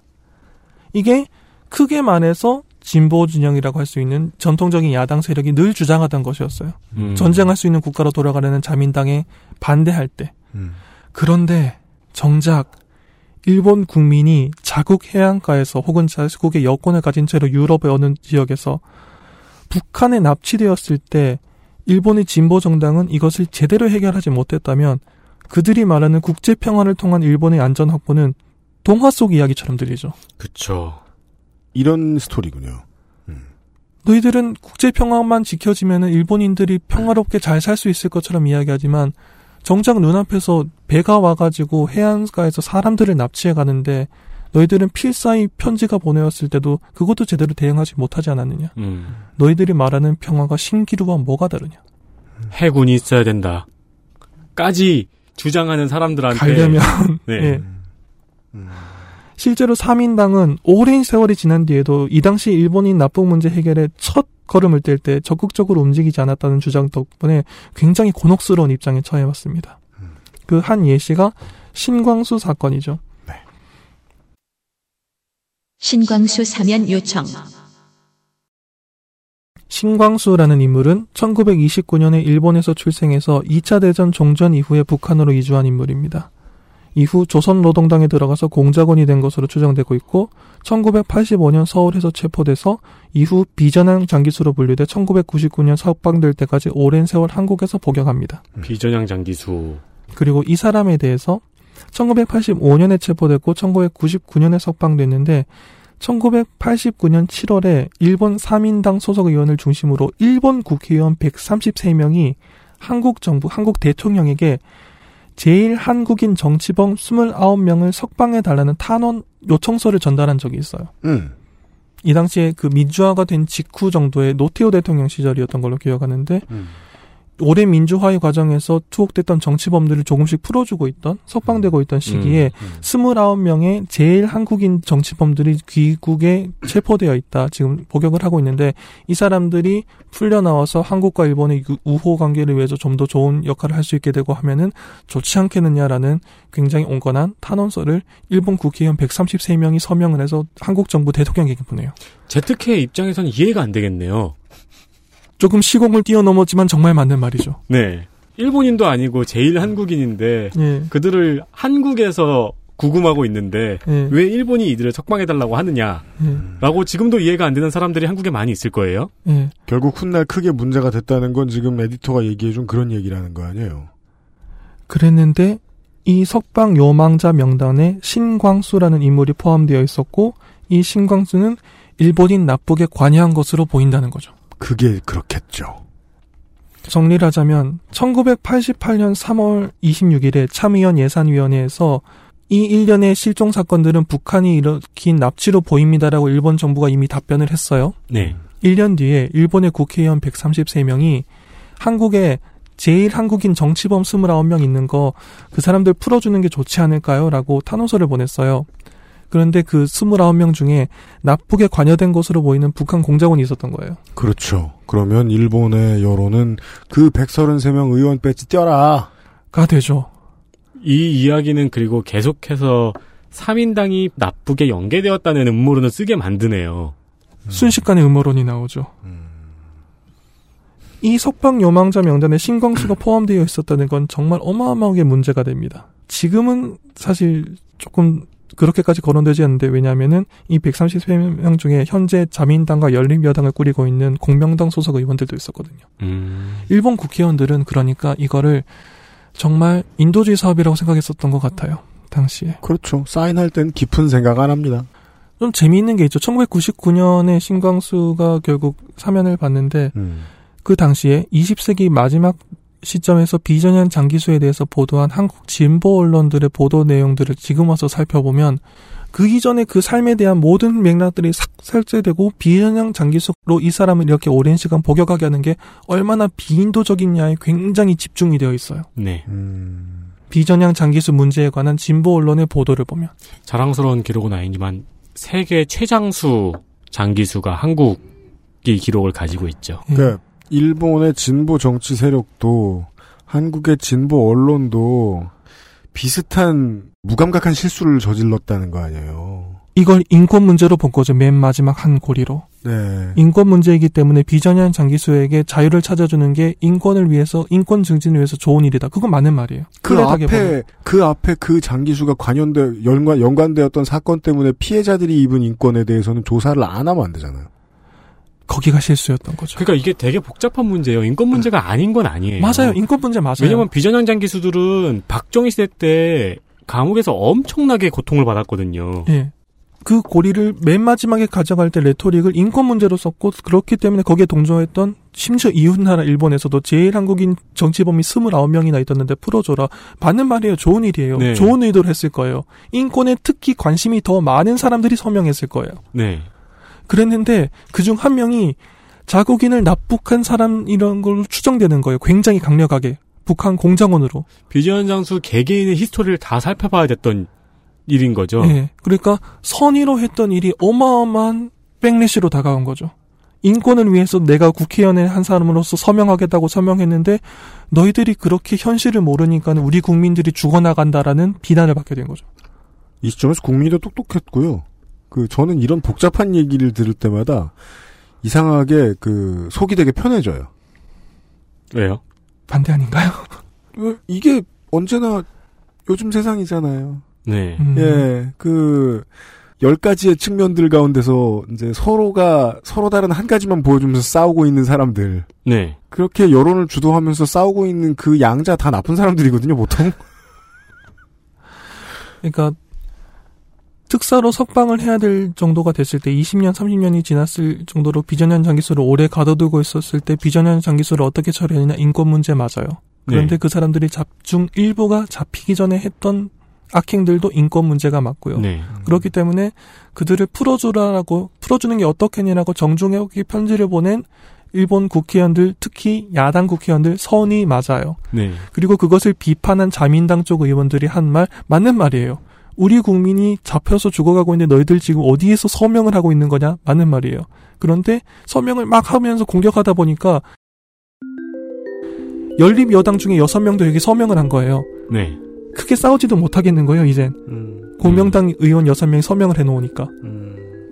이렇게까지 얽혀버린 거죠. 네. 잠시 광고를 듣기 전에 내일 이 시간에 할 것 같은 얘기를 좀 해볼게요. 그리고 이 복잡한 얘기를 이제 쭉 설명해 주셨는데, 아, 최초의 이 사건의 발단이 된, 어, 납치된 피해자 이시오카 토오루 씨의 가족들이 노력했던 건 싹 사라졌어요. 음. 네. 네. 눈 녹듯이 없어져 버렸죠. 그죠? 이게 이번 주, 지난주 이야기의 가장 중요한 포인트인지도 모르겠습니다. 아, 오늘의 마지막 광고를 듣고요. 정리를 좀 해보죠. 그것은 알기 싫다는 경기도 김치의 진수, 콕 집어 콕 김치에서 도와주고 있습니다. 전북익산. 경기도 김치입니다. XSFM입니다.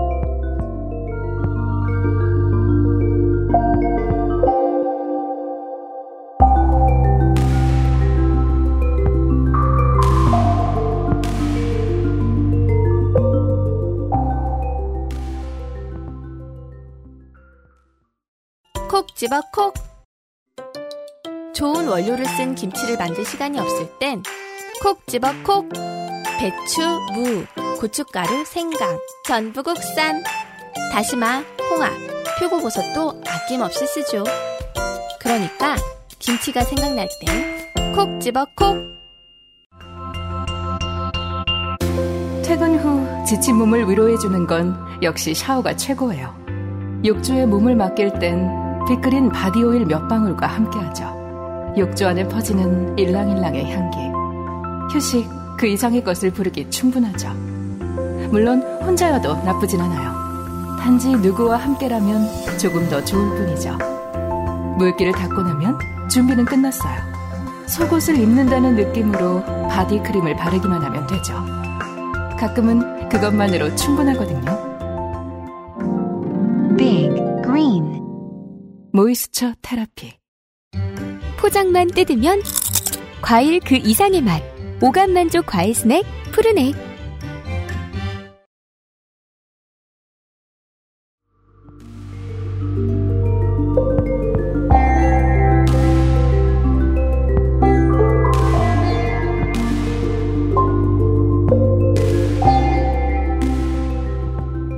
일본에서 북한으로 간 어떤 공작원. 조선노동당의 입장에서는 훌륭한 충성스러운 공작원. 적국에 빼앗겼음에도 불구하고 충성을 잃지 않은. 일본 입장에서는 여당에게는 우리 국민을 빼앗아간 사람, 야당에게는 그냥 비전향 장기수, 비전향 장기수니까 인권의 입장에서 관대하게 처분해줘야 할 사람. 들 사이에 섞여 있었던 거죠.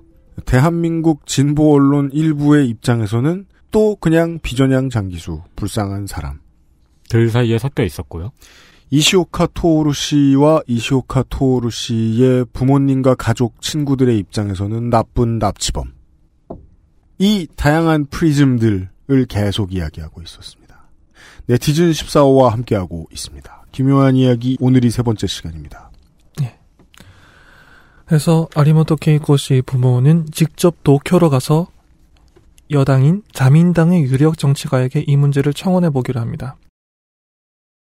아베 신조의 화려한 데뷔 그래서 1988년 9월에 아리모토 씨 부모는 중의원 의원회관으로 찾아가서 당시 자민당 간사장이던 아베 신터로 씨와 면담을 합니다. 음. 자민당 간사장이면 굉장히 중요한 직책이에요. 네. 정당 내에서 굉장히 중요한 직책이고 의원 내각제 국가인 일본에서 집권당 간사장은 또 어마어마하게 중요한 직책입니다. 사무총장보다 좀 센 것 같더라고요. 예. 음. 아리모토 케이코 씨 부모가 1988년에 자민당 간사장과 면담할 수 있었다는 것 자체가 자민당이 초기에 비교적 초기에 이 문제의 심각성을 굉장히 잘 캐치하고 있었다는 반증이기도 하죠. 보수는 눈치를 까고 있었다. 그리고 아베 신터로 간사장은 이 면담이 끝난 뒤에 당시 자신의 비서직을 수행하고 있던 차남에게 후계자 교육을 받고 있었다는 말과 크게 다르지 않습니다. 그렇군요. 이게 문제가 안 되나 봐요. 아, 예. 두 가지로 같이 말하죠. 이거는 이게 문제가 안 된다. 일본은 이래서 문제다. 음. 굉장히 복잡한 질문이셨네요. 예. 어, 그런가요? 예. 음, 이건 당연히 문제가 되는 일 아닌가요? 음, 아니, 근데 여기, 이- 여기는 다 집안이 하잖아요. 음. 예.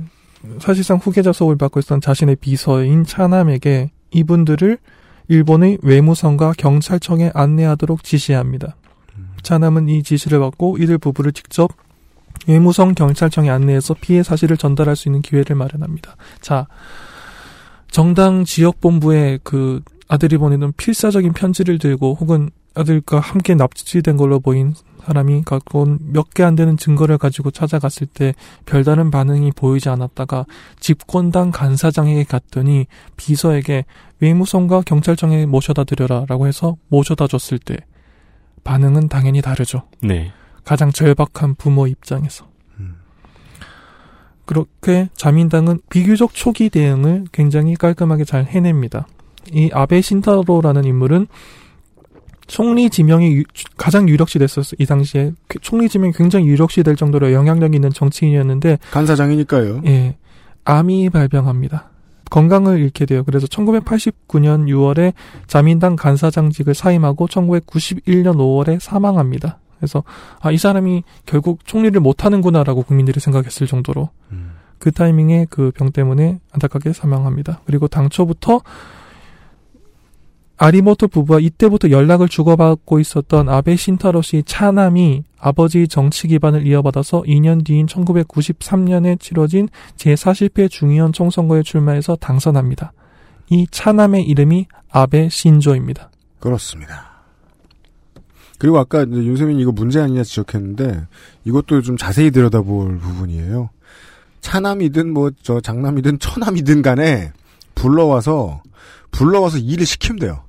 음. 한국에 문제가 되는 건 직원인 척 등록해놓고 월급만 줘서 문제죠. 아, 일을 잘하면 문제가 없죠. 네, 일을 잘하면 문제가 없습니다. 아무튼 아베 신조가 문제가 없다는 게 아닙니다. 요즘 그는 문제밖에 없습니다. 여튼 아베 신조입니다.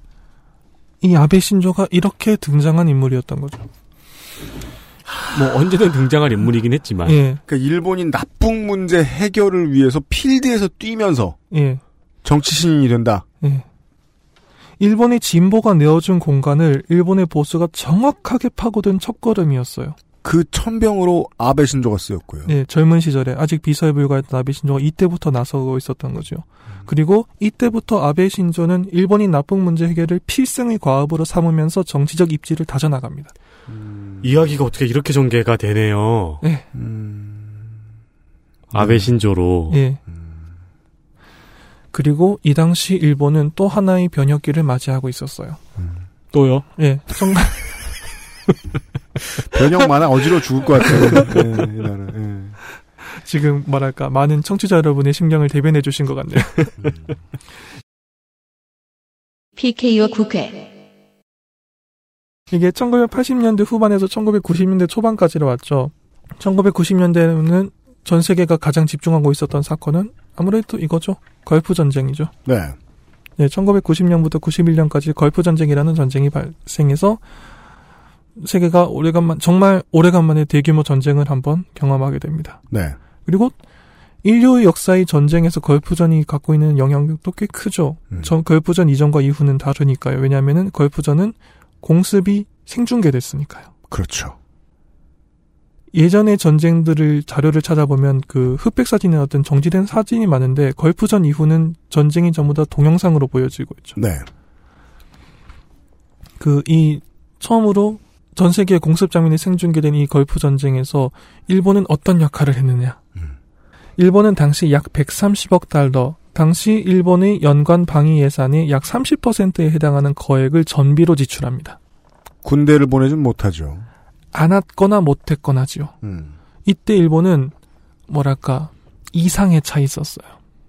우리가 돈이 이렇게 많아 요새 네. 평화헌법으로 평화헌법의 기반 위에서 나 세워진 나라인데도 불구하고 돈을 이렇게 많이 벌었어. 근데 세상에 전쟁이 발발했어. 우린 뭘로 도와? 돈. 돈. 평화를 지키는 전 국제사회의 이성의 맛을 봐라. 예. 그리고 이것이 이성의 지갑이다. 그리고 거기에서 우리는 명예로운 지위를 차지하겠다. 음. 1945년에 패전했을 때 아무것도 없었고 폐허뿐이었고 도쿄가 완전히 불타 없어져 있었지만 우리는 평화 속에서 번영했다. 평화 헌법이 있었기 때문에 번영했고 그래서 막대한 부를 한 번 2위 가까이까지 갔었으니까요. 미국의 넘버 2까지 갔었으니까요. 40년 만에 우리가 전쟁의 물주가 돼 보겠다. 예. 그래서 우리는 어마어마한 부를 축적했고 게다가 우리는 평화를 사랑하는 국가다. 자위대는 거기 가지 않는다. 다만 돈이라면 어, 필요하면 얼마든지 불러봐라. 자본주의가 만든 평화의 맛을 보아라. 음. 자본주의를 봐라.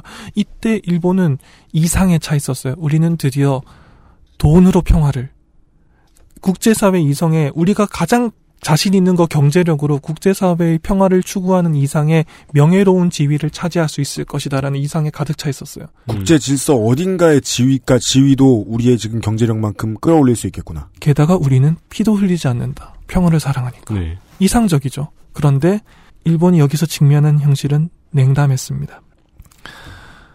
종전 뒤에 쿠웨이트가 워싱턴 포스트에 전면 광고를 실어요.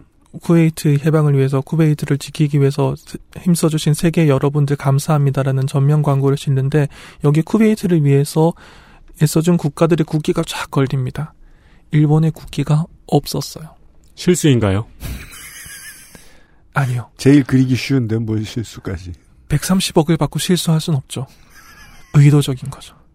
왜냐하면 쿠웨이트의 입장이라기보다는 미국과 영국에서의 일본에 대한 여론이 극도로 안 좋았어요.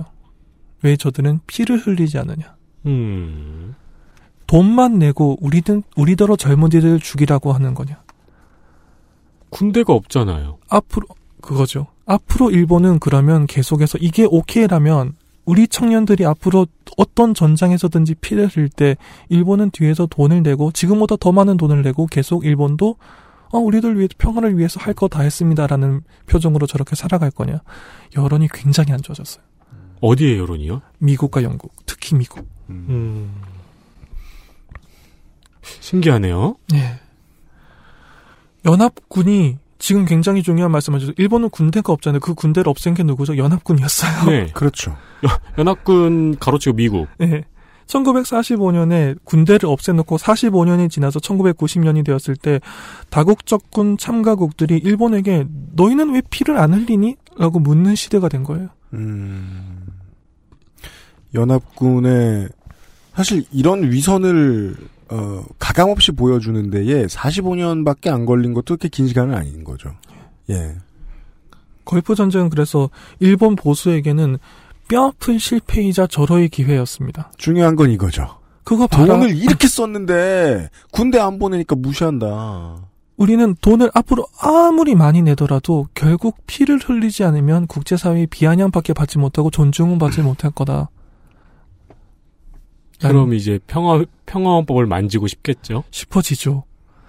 그래서 자민당은 이 당시에 국제공헌의 관점에서 유엔이 주도하는 유엔 평화유지 활동에는 자위대도 참가할 수 있도록 하는 법안 성립을 시도합니다. 이게 PKO 국회라는 라고 일본에서 불리는 당시 중요한 정국이었죠. 왜 PKO예요? Peacekeeping operation. 아, 평화유지 활동. 다운당한 게 아니고. 그건 TKO고. 아 그렇군요. 네. 그 이게 1990년대 초반에 물들, 물들인 PKO 국회의 시작이었습니다. 그래서 일본 이 보수들에게는 너무너무 중요한 기회였어요. 봐라. 결국 피를 흘려야지 국제사회에서 명예로운 지위를 차지할 수 있다. 음. 돈만 줬더니 무시하지 않느냐. 우리들도 누군가가 가야 된다. 이게 현실이다. 라고 이야기를 한 거예요. 미국 언론은 이때 뭐라고 얘기를 했을까요? 왜 피- 일본은 저렇게 돈만 내느냐라고요? 그러니까 그렇게 이야기를 했을까요? 아니면은 우리가 쟤네 군대를 못 만들겠다라고 이야기를 했을까요? 정확히는요 비난보다는 배제 방법만 써도 일본은 뒤집힙니다 이 상황에서는 그렇겠지요 음. 아마도 예, 국기가 빠져 있었던 게 상징적이죠. 그죠? 그래서 일본 사회당, 현 3인당, 일본 공산당, 일본 사회민주연합 등의 야당의 강력한 반대에 부딪힙니다. 심지어 알겠다 그러면은 해외에 뭔가를 보내야 되는데 자위대 말고 문민 그러니까 시빌리언 중에서 일정한 단체를 보내자라든가 무슨 어떻게든지 자위대를 해외로 보내는 걸 피하려고 해요. 음. 야당 입장에서는 네. 이 국제사회의 이성의 안보를 맡기자라는 입장에서는 하지만 자민당은 그런 말을 하는 거 보니까 아직 현실이 얼마나 끔찍한지 모르는구나라는 식으로 받아칠 수 있었죠 이때는 음. 현실은 냉엄하다 우리는 자위대를 보내야 된다 그래서 결국 이 대립은 1992년에 이른바 PKO 법안이 성립하면서 자민당의 승리로 막을 내립니다 근데 네. 자위대가 해외로 나가면은 예. 자위대가 아니잖아요. 유엔 평화유지군에 들어가면 자위대죠 그런가요? 평화를 유지하기 위한 활동이니까요 음. 그래서 이 당시에 자위대 대원들이 총을 쏠 수 있느냐 없느냐로 반년 넘게 열심히 싸웠어요. 그래서 음. 최종적으로 그냥 길 가던 사람도 왜 누가 공격하면 반격할 수는 있잖아요. 네. 그 정도는 되지 않겠느냐 이런 식으로 이야기를 마무리 지을 정도로 엄청나게 싸웠습니다. 화기를 음. 들고 갈 수 있느냐부터 시작해서. 네. 그 되게 많은 이 논쟁으로 어마어마하게 에너지를 소모하는 사이에 한국은 이걸 좀 스무스하게 많이 했었어요. 90년대부터 2000년대까지. 예. 군인을 파견할 때 어, 실전투병을 최소화시켜서 내보냈죠. 네. 주로 공병이 나갔습니다. 근데 그거를 합의하는 게 한국의 여와야는 어렵지 않았어요. 거길 지점으로 그 전선이 갈려가지고 보수와 진보가 수십 년째 싸우고 있는 게 전혀 아니기 때문에. 근데 음. 일본은 그랬다는 거 아닙니까? 그렇죠. 네. 그러니까 이들이 예를 들어서 뭐 중립적인 지역을 만들어서 거기서 새로운 투표를 하는데 투표 참관인 역할을 한다거나 선거가 평화롭게 이루어질 수 있도록 감시하는 역할을 한다거나 이런 활동을 할 때도 일단 누가 가면 무장을 시켜야 되잖아요. 최소한 장교가 권총은 차야 되지 않습니까? 음. 화기를 들여보낸다는 게 말이 되느냐 라면서 싸우는 거예요. 음. 자위대가 무기를 들고 해외로 나갈 수는 없다. 그러면 자위대한테 비무장으로 가라는 말이냐 이런 걸로 얼마든지 싸울 수 있었던 거예요. 그렇죠. 90년대. 이게 정치권이 한 번 전선을 그으면 그 자리에서 얼마나 찌질해지는가를 좀 볼 수도 있고요. 러프하게 얘기하면. 예. 네. 그리고 이 1990년 초반의 PKO 국회는 60년대 안보 투쟁을 기억하는 세대에게는 격세지감을 느끼게 할 만한 일이었습니다. 음. 이때는 이런 국민적인 저항 같은 건 안 일어났거든요. 대부분 국회에서 언론을 통해서 기본적인 정치적인 루트 안에서 해결하는 쪽으로 논의가 진행되었습니다. 음. 그렇게 보면 1990년대쯤에 왔을 때 이미 일본은 광장에서 국가적인 전환을 시도한다는 개념과는 멀어져 있었던 건지도 모르죠. 그게 저 같은 사람이 알고 있는 일본이에요. 예. 예. 안보투쟁 세대는 50대가 됐고요, 이때. 예. 그래서 일본은 90년대 초반에 자신들의 이상이 한 번 무너지는 걸 직면하게 됩니다. 우리는 돈으로 평화를 살 수 있다고 생각했는데, 음. 돈으로 명예로운 지위를 차지할 수 있다고 생각했는데, 마음대로 되지 않더라라는 걸 확인하게 되죠. 음. 그리고 시간이 조금 흘러서 일본 보수 정권 최고의 날이 다가옵니다. 네. 이런 스토리군요. 아, 3인당의 정책적인 실수 에서부터 꾸준히 지금, 아, 평화헌법 유지라는 중요한 것, 그러니까 이야기를 국시처럼 이제 받들고 있는 일본의 진보. 근데 그걸 받들었으면 그걸 받들기 위해서 머리를 좀 열심히 써야지. 일본 보수가 좀 더 기민했다. 예. 자민당이 좀 더 머리가 빨랐다. 그 결실이 맺어지는 순간까지가 오늘의 이야기입니다. 그러면 지금 일본 자위대는 타위가 가능해요? 조금 이따 이야기가 나올 겁니다. 일본 보수 최고의 날. 2001년에 자민당 내에서도 기인으로 평가받던 코이즈미 주니치로가 총리로 지명됩니다. 네. 그 엑스저팬의 명곡을 광고에 사용한 것 때문에 한국에서도 화제가 됐었죠. 네. 그랬나요? 역대 총리 중에서 그 자기 얼굴이 자켓인 음반이 있는 사람이 또 있는지 모르겠어요. 아마 없을 겁니다. 총리 귀- 되신 귀인이에요 정말. 네. 그 국민의 마음을 사로잡는데 굉장히 유능한 사람이었습니다. 음. 파격적인 활동도 많이 했고요. 그리고 2001년에 코이즈미 주니치로가 총리로 지명되기 전에 2000년 모리 내각 당시부터 코이즈미 주니치로의 추천으로 정무 담당 내각 관방 부장관직을 수행하고 있던 아베 신조 굉장히 출세가 빨랐죠. 그러니까 그러네요. 이미 관방 부장관까지 올라갔었으니까요. 아베 신조는 1차 고이즈미 내각에서도 관방 부 장관을 연임하게 됩니다. 음. 그리고 이들이 이 콤비가 일본 보수 정권의 역사에 길이 남을 업적을 남깁니다. 음. 코이즈미 주니치로의 방북, 북일 평양 선언, 그리고 일본인 납북자 5명의 귀국이지요. 2002년 9월 고이즈미 주니치로 총리 대신과 아베 신주 관방부 장관 등 일본의 대표단이 납북 피해자 문제 등을 논의하기 위해 평양을 방문했습니다. 9월 17일 오전 회담에서 납치 피해자 8명 사망, 5명 생존이라는 메시지 외에 아무런 전향적인 태도도 보이지 않은 북한에 실망한 아베 장관은 고이즈미 총리를 별실로 불러 파토를 내고 돌아가자며 도청 장치에 대고 말하는 듯한 액션을 취했고 오후에 김정일이 입장을 바꾸어 납치를 인정하고 사과 발언, 송환 약속을 하자 고이즈미는 구두 약속만으로 대북 경제 제재 해소 조치로 환대하였습니다. 물론 이 회담 전부터 현재까지 북한과 일본은 조총련 출신 기업인 등을 통해 긴밀히 연락하고 있고 또한 김정은 시대 이후 납치 특별조사위를 구성하기도 했지만 회담 당시에 즉각적 성과도 있었는데 이것이 김정일이 생존을 확인해준 피해자 5명의 즉각적인 송환이었습니다. 2002년 9월에 코이즈미 주니치로 총리는 일본 총리 가운데선 최초로 전격적으로 북한을 방문합니다. 이때 방북이 성사된 것 자체가 어마어마하게 큰 충격적인 일이었죠. 음. 그래서 북한으로 가서 이 당시 방북의 목적은 간단했어요. 국교 정상화 교섭이었습니다. 음. 이때 일본은 관측하기에 따라서는 북한과 국교를 맺기 직전까지 갔었어요, 정말로. 음.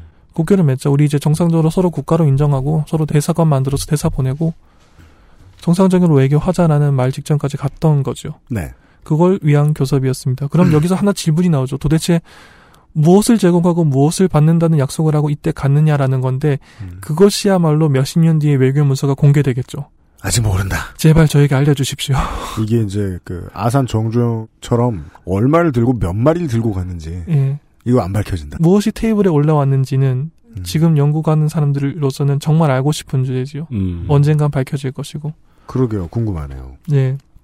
그런데 우리가 지금 현재 알 수, 알 수 있는 것으로서는 2002년 9월에 코이즈미 주니치로 총리가 직접 북한으로 가서 김정일 국방위원장과 만나서 회담을 했다는 겁니다. 음. 그리고 이 회담 과정에서 많은 후일담을 남겼어요. 그 양측의 정보 교류가 굉장히 정보전이 심했다고 하는데 이쪽에서 도청당하는 걸 전제로 하고 강경 발언을 한다던가 굉장히 많은 교섭 후일담을 남기면서 김정일 위원장이 직접 납북을 특수기관 내 일부 인사들의 영웅주의에서 발생한 일이라는 식으로 평가하면서 직접 사과하는 걸 이끌어내게 됩니다. 와.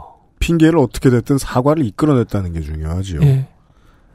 북한이 직접 우리가 너희들의 국민을 납치해서 북한으로 데려온 적이 실제로 있다라고 이 자리에서 인정을 해요. 김정일 위원장이 직접. 음. 내 아버지가 그렇게 시켰어라고 말할 수 없거든요. 그 상황에서 인정을 하면은 데리고 와야 되잖아요. 그렇죠. 그리고 특수기관 내 일부 인사들의 영웅주의라는 표현도 나중에 이걸 어떻게 해석하느냐로 말이 많았죠.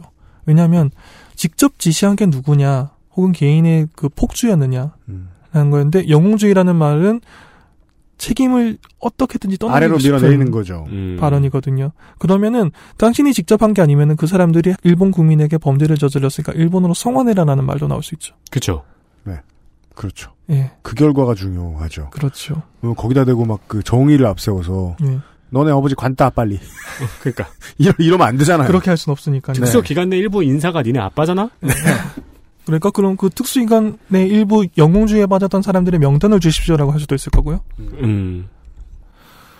일본 정부는 12건의 사건을 통해서 17명이 납치됐다고 보고 있습니다. 음. 북한은 이 중에서 쿠메 유타카, 마츠모토 쿄코, 타나카 미노루, 그리고 부, 그 어머니와 딸이 함께 납치된 사건 중에서 어머니인 소가 미요시 4명은 북한에 입국한 적이 없다라고 주장합니다. 음. 그리고 요코타 메구미, 타구치 야에코, 루미코, 이시오카 토오르와 마츠키 카오르, 하라 타다 아키, 아리모토 케이코 8명은 사망했다고 주장합니다. 그러면은 다섯 명이 남아있죠. 생존한 다섯 명. 치무라 야스시와 치무라 후키에, 하스이케 카오르와 하스이케 유키코. 지난 방송을 들으신 분들은, 어? 이름이 바뀌었는데? 라고 생각하실 겁니다. 일본은 결혼하면 많은 경우, 그, 성을 같이 써야 되는데 많은 경우 남편 성을 따릅니다. 네. 이 커플로 납북됐던 사람들이 거기에서 결혼을 해서 남편성을 따라서 여성분들의 성이 박혀 있어요. 네. 아. 귀국할 때. 음. 그래서 치무라 야스시와 치무라 푸키의 하스이케 카오르와 하스이케 유키코 그리고 함께 납치됐던 사람 중에서 딸인 소가 히토미 다섯 명은 살아 있다는 것을 인정하고 이 다섯 명이 일본 정부 전용기로 2002년 10월 15일에 일본으로 귀국합니다. 30년 만에. 음. 이건 일본 정부가 발칵 뒤집힐 일이네요. 일본이 뒤집힐 아, 일이네. 일본 열도가 발칵 뒤집힐 일이네요. 그렇죠. 종전과 함께 전쟁을 포기한 일본은 강력한 군사력으로 외부의 적을 응징해서 내부의 단결을 유지한다는 카드는 더 이상 쓸 수 없게 됐어요. 음. 외부의 적에 대한 적개심과 공포를 토양으로 표를 얻는다는 건 보수 정치 세력의 가장 중요한 활동이잖아요. 네. 이게 한국에서는 과거에 몇 년도였죠? 김대중 정권 시절 초창기인가요? 총풍 사건으로 한번 드러난 적이 있죠. 그렇습니다. 총풍 사건. 98년 국민의정부 초기에 알려진 가장 대표적인 북풍 조작 사건. 직전 대통령 선거 국면에서 여당인 한나라당의 이회창 대선 캠프에 유리한 상황을 만들기 위해 청와대 행정관 등 3인이 중국에서 북한 참사관을 만나 북한군으로 하여금 휴전선 부근에서 무력 도발을 해줄 것을 부탁했던 일입니다. 직접 접촉했던 피고인들은 국가보안법 위반으로 징역형을 선고받았지만 한나라당과의 관련성에 대한 의혹은 풀어내지 못했고 이후에도 비슷한 상황이 잊을만 하면 발생했었지요. 그렇게 먼 이야기가 아니지 않습니까? 네. 음. 외부의 적의 군사적인 위협, 거기에 대항하는 우리의 군사력, 음. 이 구도를 가지고 보수가 표를 모은다. 중요한 활동이죠. 그런데 일본에서는 이게 하지만 군사 옵션은 우린 쓸 수 없다라는 게 전제가 되어 있었어요. 음. 음. 자위되니까 군대가 네. 없으니까 그런 일본 보수 정권에게서 눈에 보이는 명확한 적 외부의 적즉 자국민을 납치해간 북한 여기에 총리가 직접談판을 하러 가서 뭘 줬는지 모르지만 어떤 경제적인 뭔가가 테이블에 올라가는지 모르지만 정부 전용기에 납치 피해자를 태워서 일본으로 돌아온다. 불과 한 달 만에 데리고 왔다. 예. 10월 15일에 왔으니까요. 음. 이건 일본이 전후 쌓아올린 막강한 경제력과 외교력을 무기로 외부의 적을 굴복시키고 얻어낸 눈부신 승리였어요. 이날은 정말 일본 자민당 정권 최고의 날이었습니다. 음. 그리고 일본 국민에게 그래도 어찌되었든 간에 아무리 부패라든 무슨 뭐 지역구를 아들에게 물려줘서 뭘 하든지 간에 그래도 역시 우리의 생명과 재산을 보호해주는 것은 보수 정권일 것이다라는 믿음을 주기에 충분한 성과이기도 했습니다. 음. 이게 되게 대단했다라는 어휘들이 많이 등장하는 걸 보면 약발이 길게 갔다는 뜻일 것 같고요. 그렇죠. 이후에 한 번의 정권 교체가 있었음에도 불구하고 아직까지 전 세계적으로 보수 우파들이 많이 흔들리고 있는 중에서도 일본이 당당하게 자민당이 아직까지 강력한 세력을 유지할 수 있는 가장 큰 요인 중에 하나라고 생각해요, 전. 음. 2002년에 국민들에게 보여준 거예요. 결국 일본 국민의 생명과 재산을 지키는 게 누굽니까? 라고. 평화를 말하던 사람들이었습니까? 아니면 현실을 이야기하던 우리였습니까? 보수지 않습니까? 라는. 네. 강력한 제스처였죠. 그리고 이 보수 정권이 가장 빛난 날에 일본의 납북 피해자들이 정보 전용기를 타고 일본으로 돌아오던 날에 민족 학교를 다니는 제1조선인 학생들은 등하굣길에서 욕설을 내뱉는 일부 일본인들의 야유를 견뎌야 했죠. 음. 이야기가 또 그렇게 가는군요. 음. 제가 이 이야기가 너무 재밌는 이유는 어, 3트랙, 4트랙으로 계속 기억하면서 들어야 재밌기 때문입니다. 일본인 납북 실행은 물론 훈련받은 북한 공작원들이 수행한 것이 가장 많았습니다. 음. 그런데 여기서 누구도 부정할 수 없는 사실이 있습니다. 오로지 공작원의 힘만으로 이 정도 규모의 납치를 자행했다고 보기는 어렵습니다. 그렇죠. 일본 내에 활동 거점이 있어야 되고 정보를 모아야 됩니다. 그러면 네. 어떻게 중립적으로 이야기하더라도 거점 확보 중- 정보 수집에 협력한 제1조선인을 중심으로 한 현지 조력자가 있었다는 것은 거의 정설로 받아들여지고 있습니다. 당연하죠. 네. 네. 일본 내 제일 조선인들이 얼마나 심하게 차별받고 있는지 그것을 온몸으로 겪으면서 살아왔던 사람들 중에 그 커뮤니티의 중심 세력 어딘가 한가운데에 있었던 능력 있던 사람이 북한을 위한 정보원의 역할을 자연스럽게 할 수 있었을 것이다.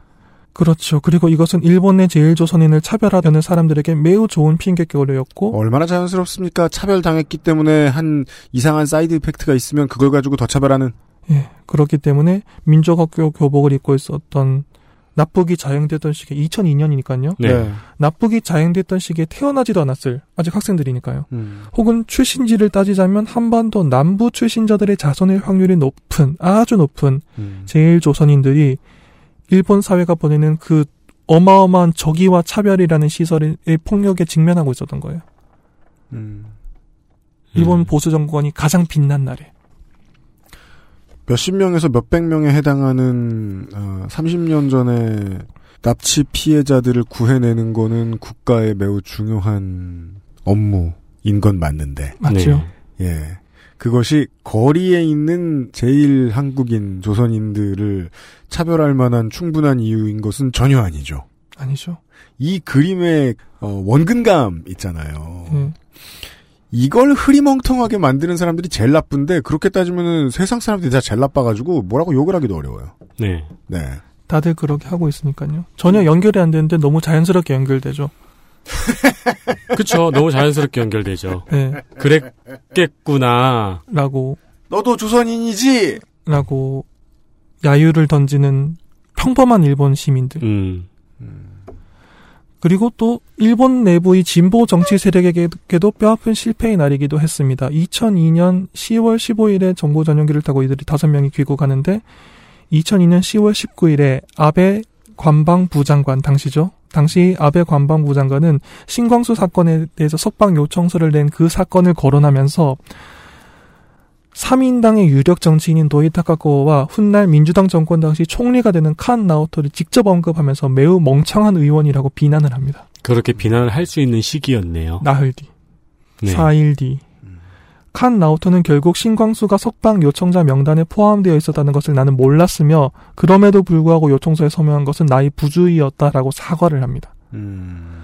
이그 매우 멍청한 의원이라는 비난은 당시에도 좀 화제가 됐어요. 발언 내용 자체는 품위가 없으니까요. 음. 그렇죠.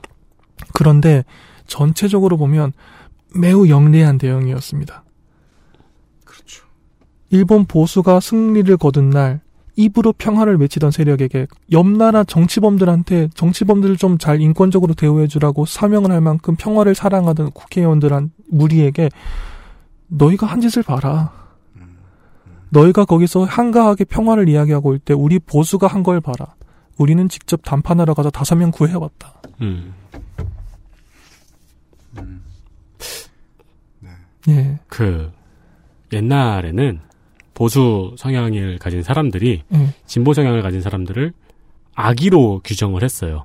빨갱이라고. 네. 악의. 예. 악의가 있는 사람들이라고. 예. 네. 요즘에는 멍청이로 표현을 하죠. 나이브한 사람들, 네. 현실을 모르는 사람들. 네. 네. 그것이 전부는 아닐지라도 이 실수에 대해서 그죠. 그 민주주의 정치란 그렇죠. 미디어 정치라서 어떤 때 조롱을 되게 잘 해야 하는 게 그 정치인의 주요 덕목이잖아요. 굉장히 중요한 덕목이죠. 예, 그래서 굉장히 영리한 대응을 합니다. 아베 당시 관방부 장관이. 그리고 이때부터 아베라는 사람, 정치인은 납북자 귀국 과정에서 강경한 협상 태도, 그리고 이 다섯 명이 원래는 2주 정도 일본에 체류하는 조건이었어요. 그런데 네. 일시 귀국 형태로 돌아왔던 납북 피해자를 일본에 잔류시킨다는 결정을 주도한 것 등이 언론을 통해서 알려지면서 아하. 평가가 굉장히 높아집니다. 음. 자신의 정치적인 기반이 이미 공고했던 아베 신조는 이때 사실상 총리 자리에 한 걸음 더 다가선 거죠. 음. 2002년 시점에서. 이때 술 많이 먹었으면 트위터에 내가 총리가 됐어 이제라고 올릴 법한 그런 네. 날. 그런 날이죠. 두고 보자라고 말한 다음에 네. 총리 대신 된다면 리트윗하고 그런 내가 날이었죠. 옳았습니다. 이러면서 그 봤냐? 밑에서 하나 총리 대신이 그, 아 오늘 한 시간만 들어보면 그 들어보시면 아베 신조는 어떻게 떴는가 네. 아베 신조 stories 파트 1 이런 건 줄 아시겠지만 아닙니다 내일의 결론을 들어보셔야 합니다 시간을 아끼는 차원에서 여기서 정리를 할게요 왜냐하면 저도 에디터도 아, 청취자 여러분, 전 세계의 청취자 여러분 모두도 일본의 정치사에 아주 밝은 소수의 청취자 여러분들을 제외하고 말이죠. 아, 거의 모두가 정신이 없습니다. 지금 이 얘기 지금 흐름 잡느라. 네. 여러 트랙으로 진행되어 온 이야기들을 다 기억하시면서 이번 주 토요일에 마지막 시간에 다시 뵙도록 하겠습니다. 이렇게 앉아있던 세 사람이 그대로 앉은 채로 여러분들 기다리도록 하겠습니다. 윤세민 에디터하고 유승균 PD하고 네티즌 14호예요. XSFM입니다. I D W K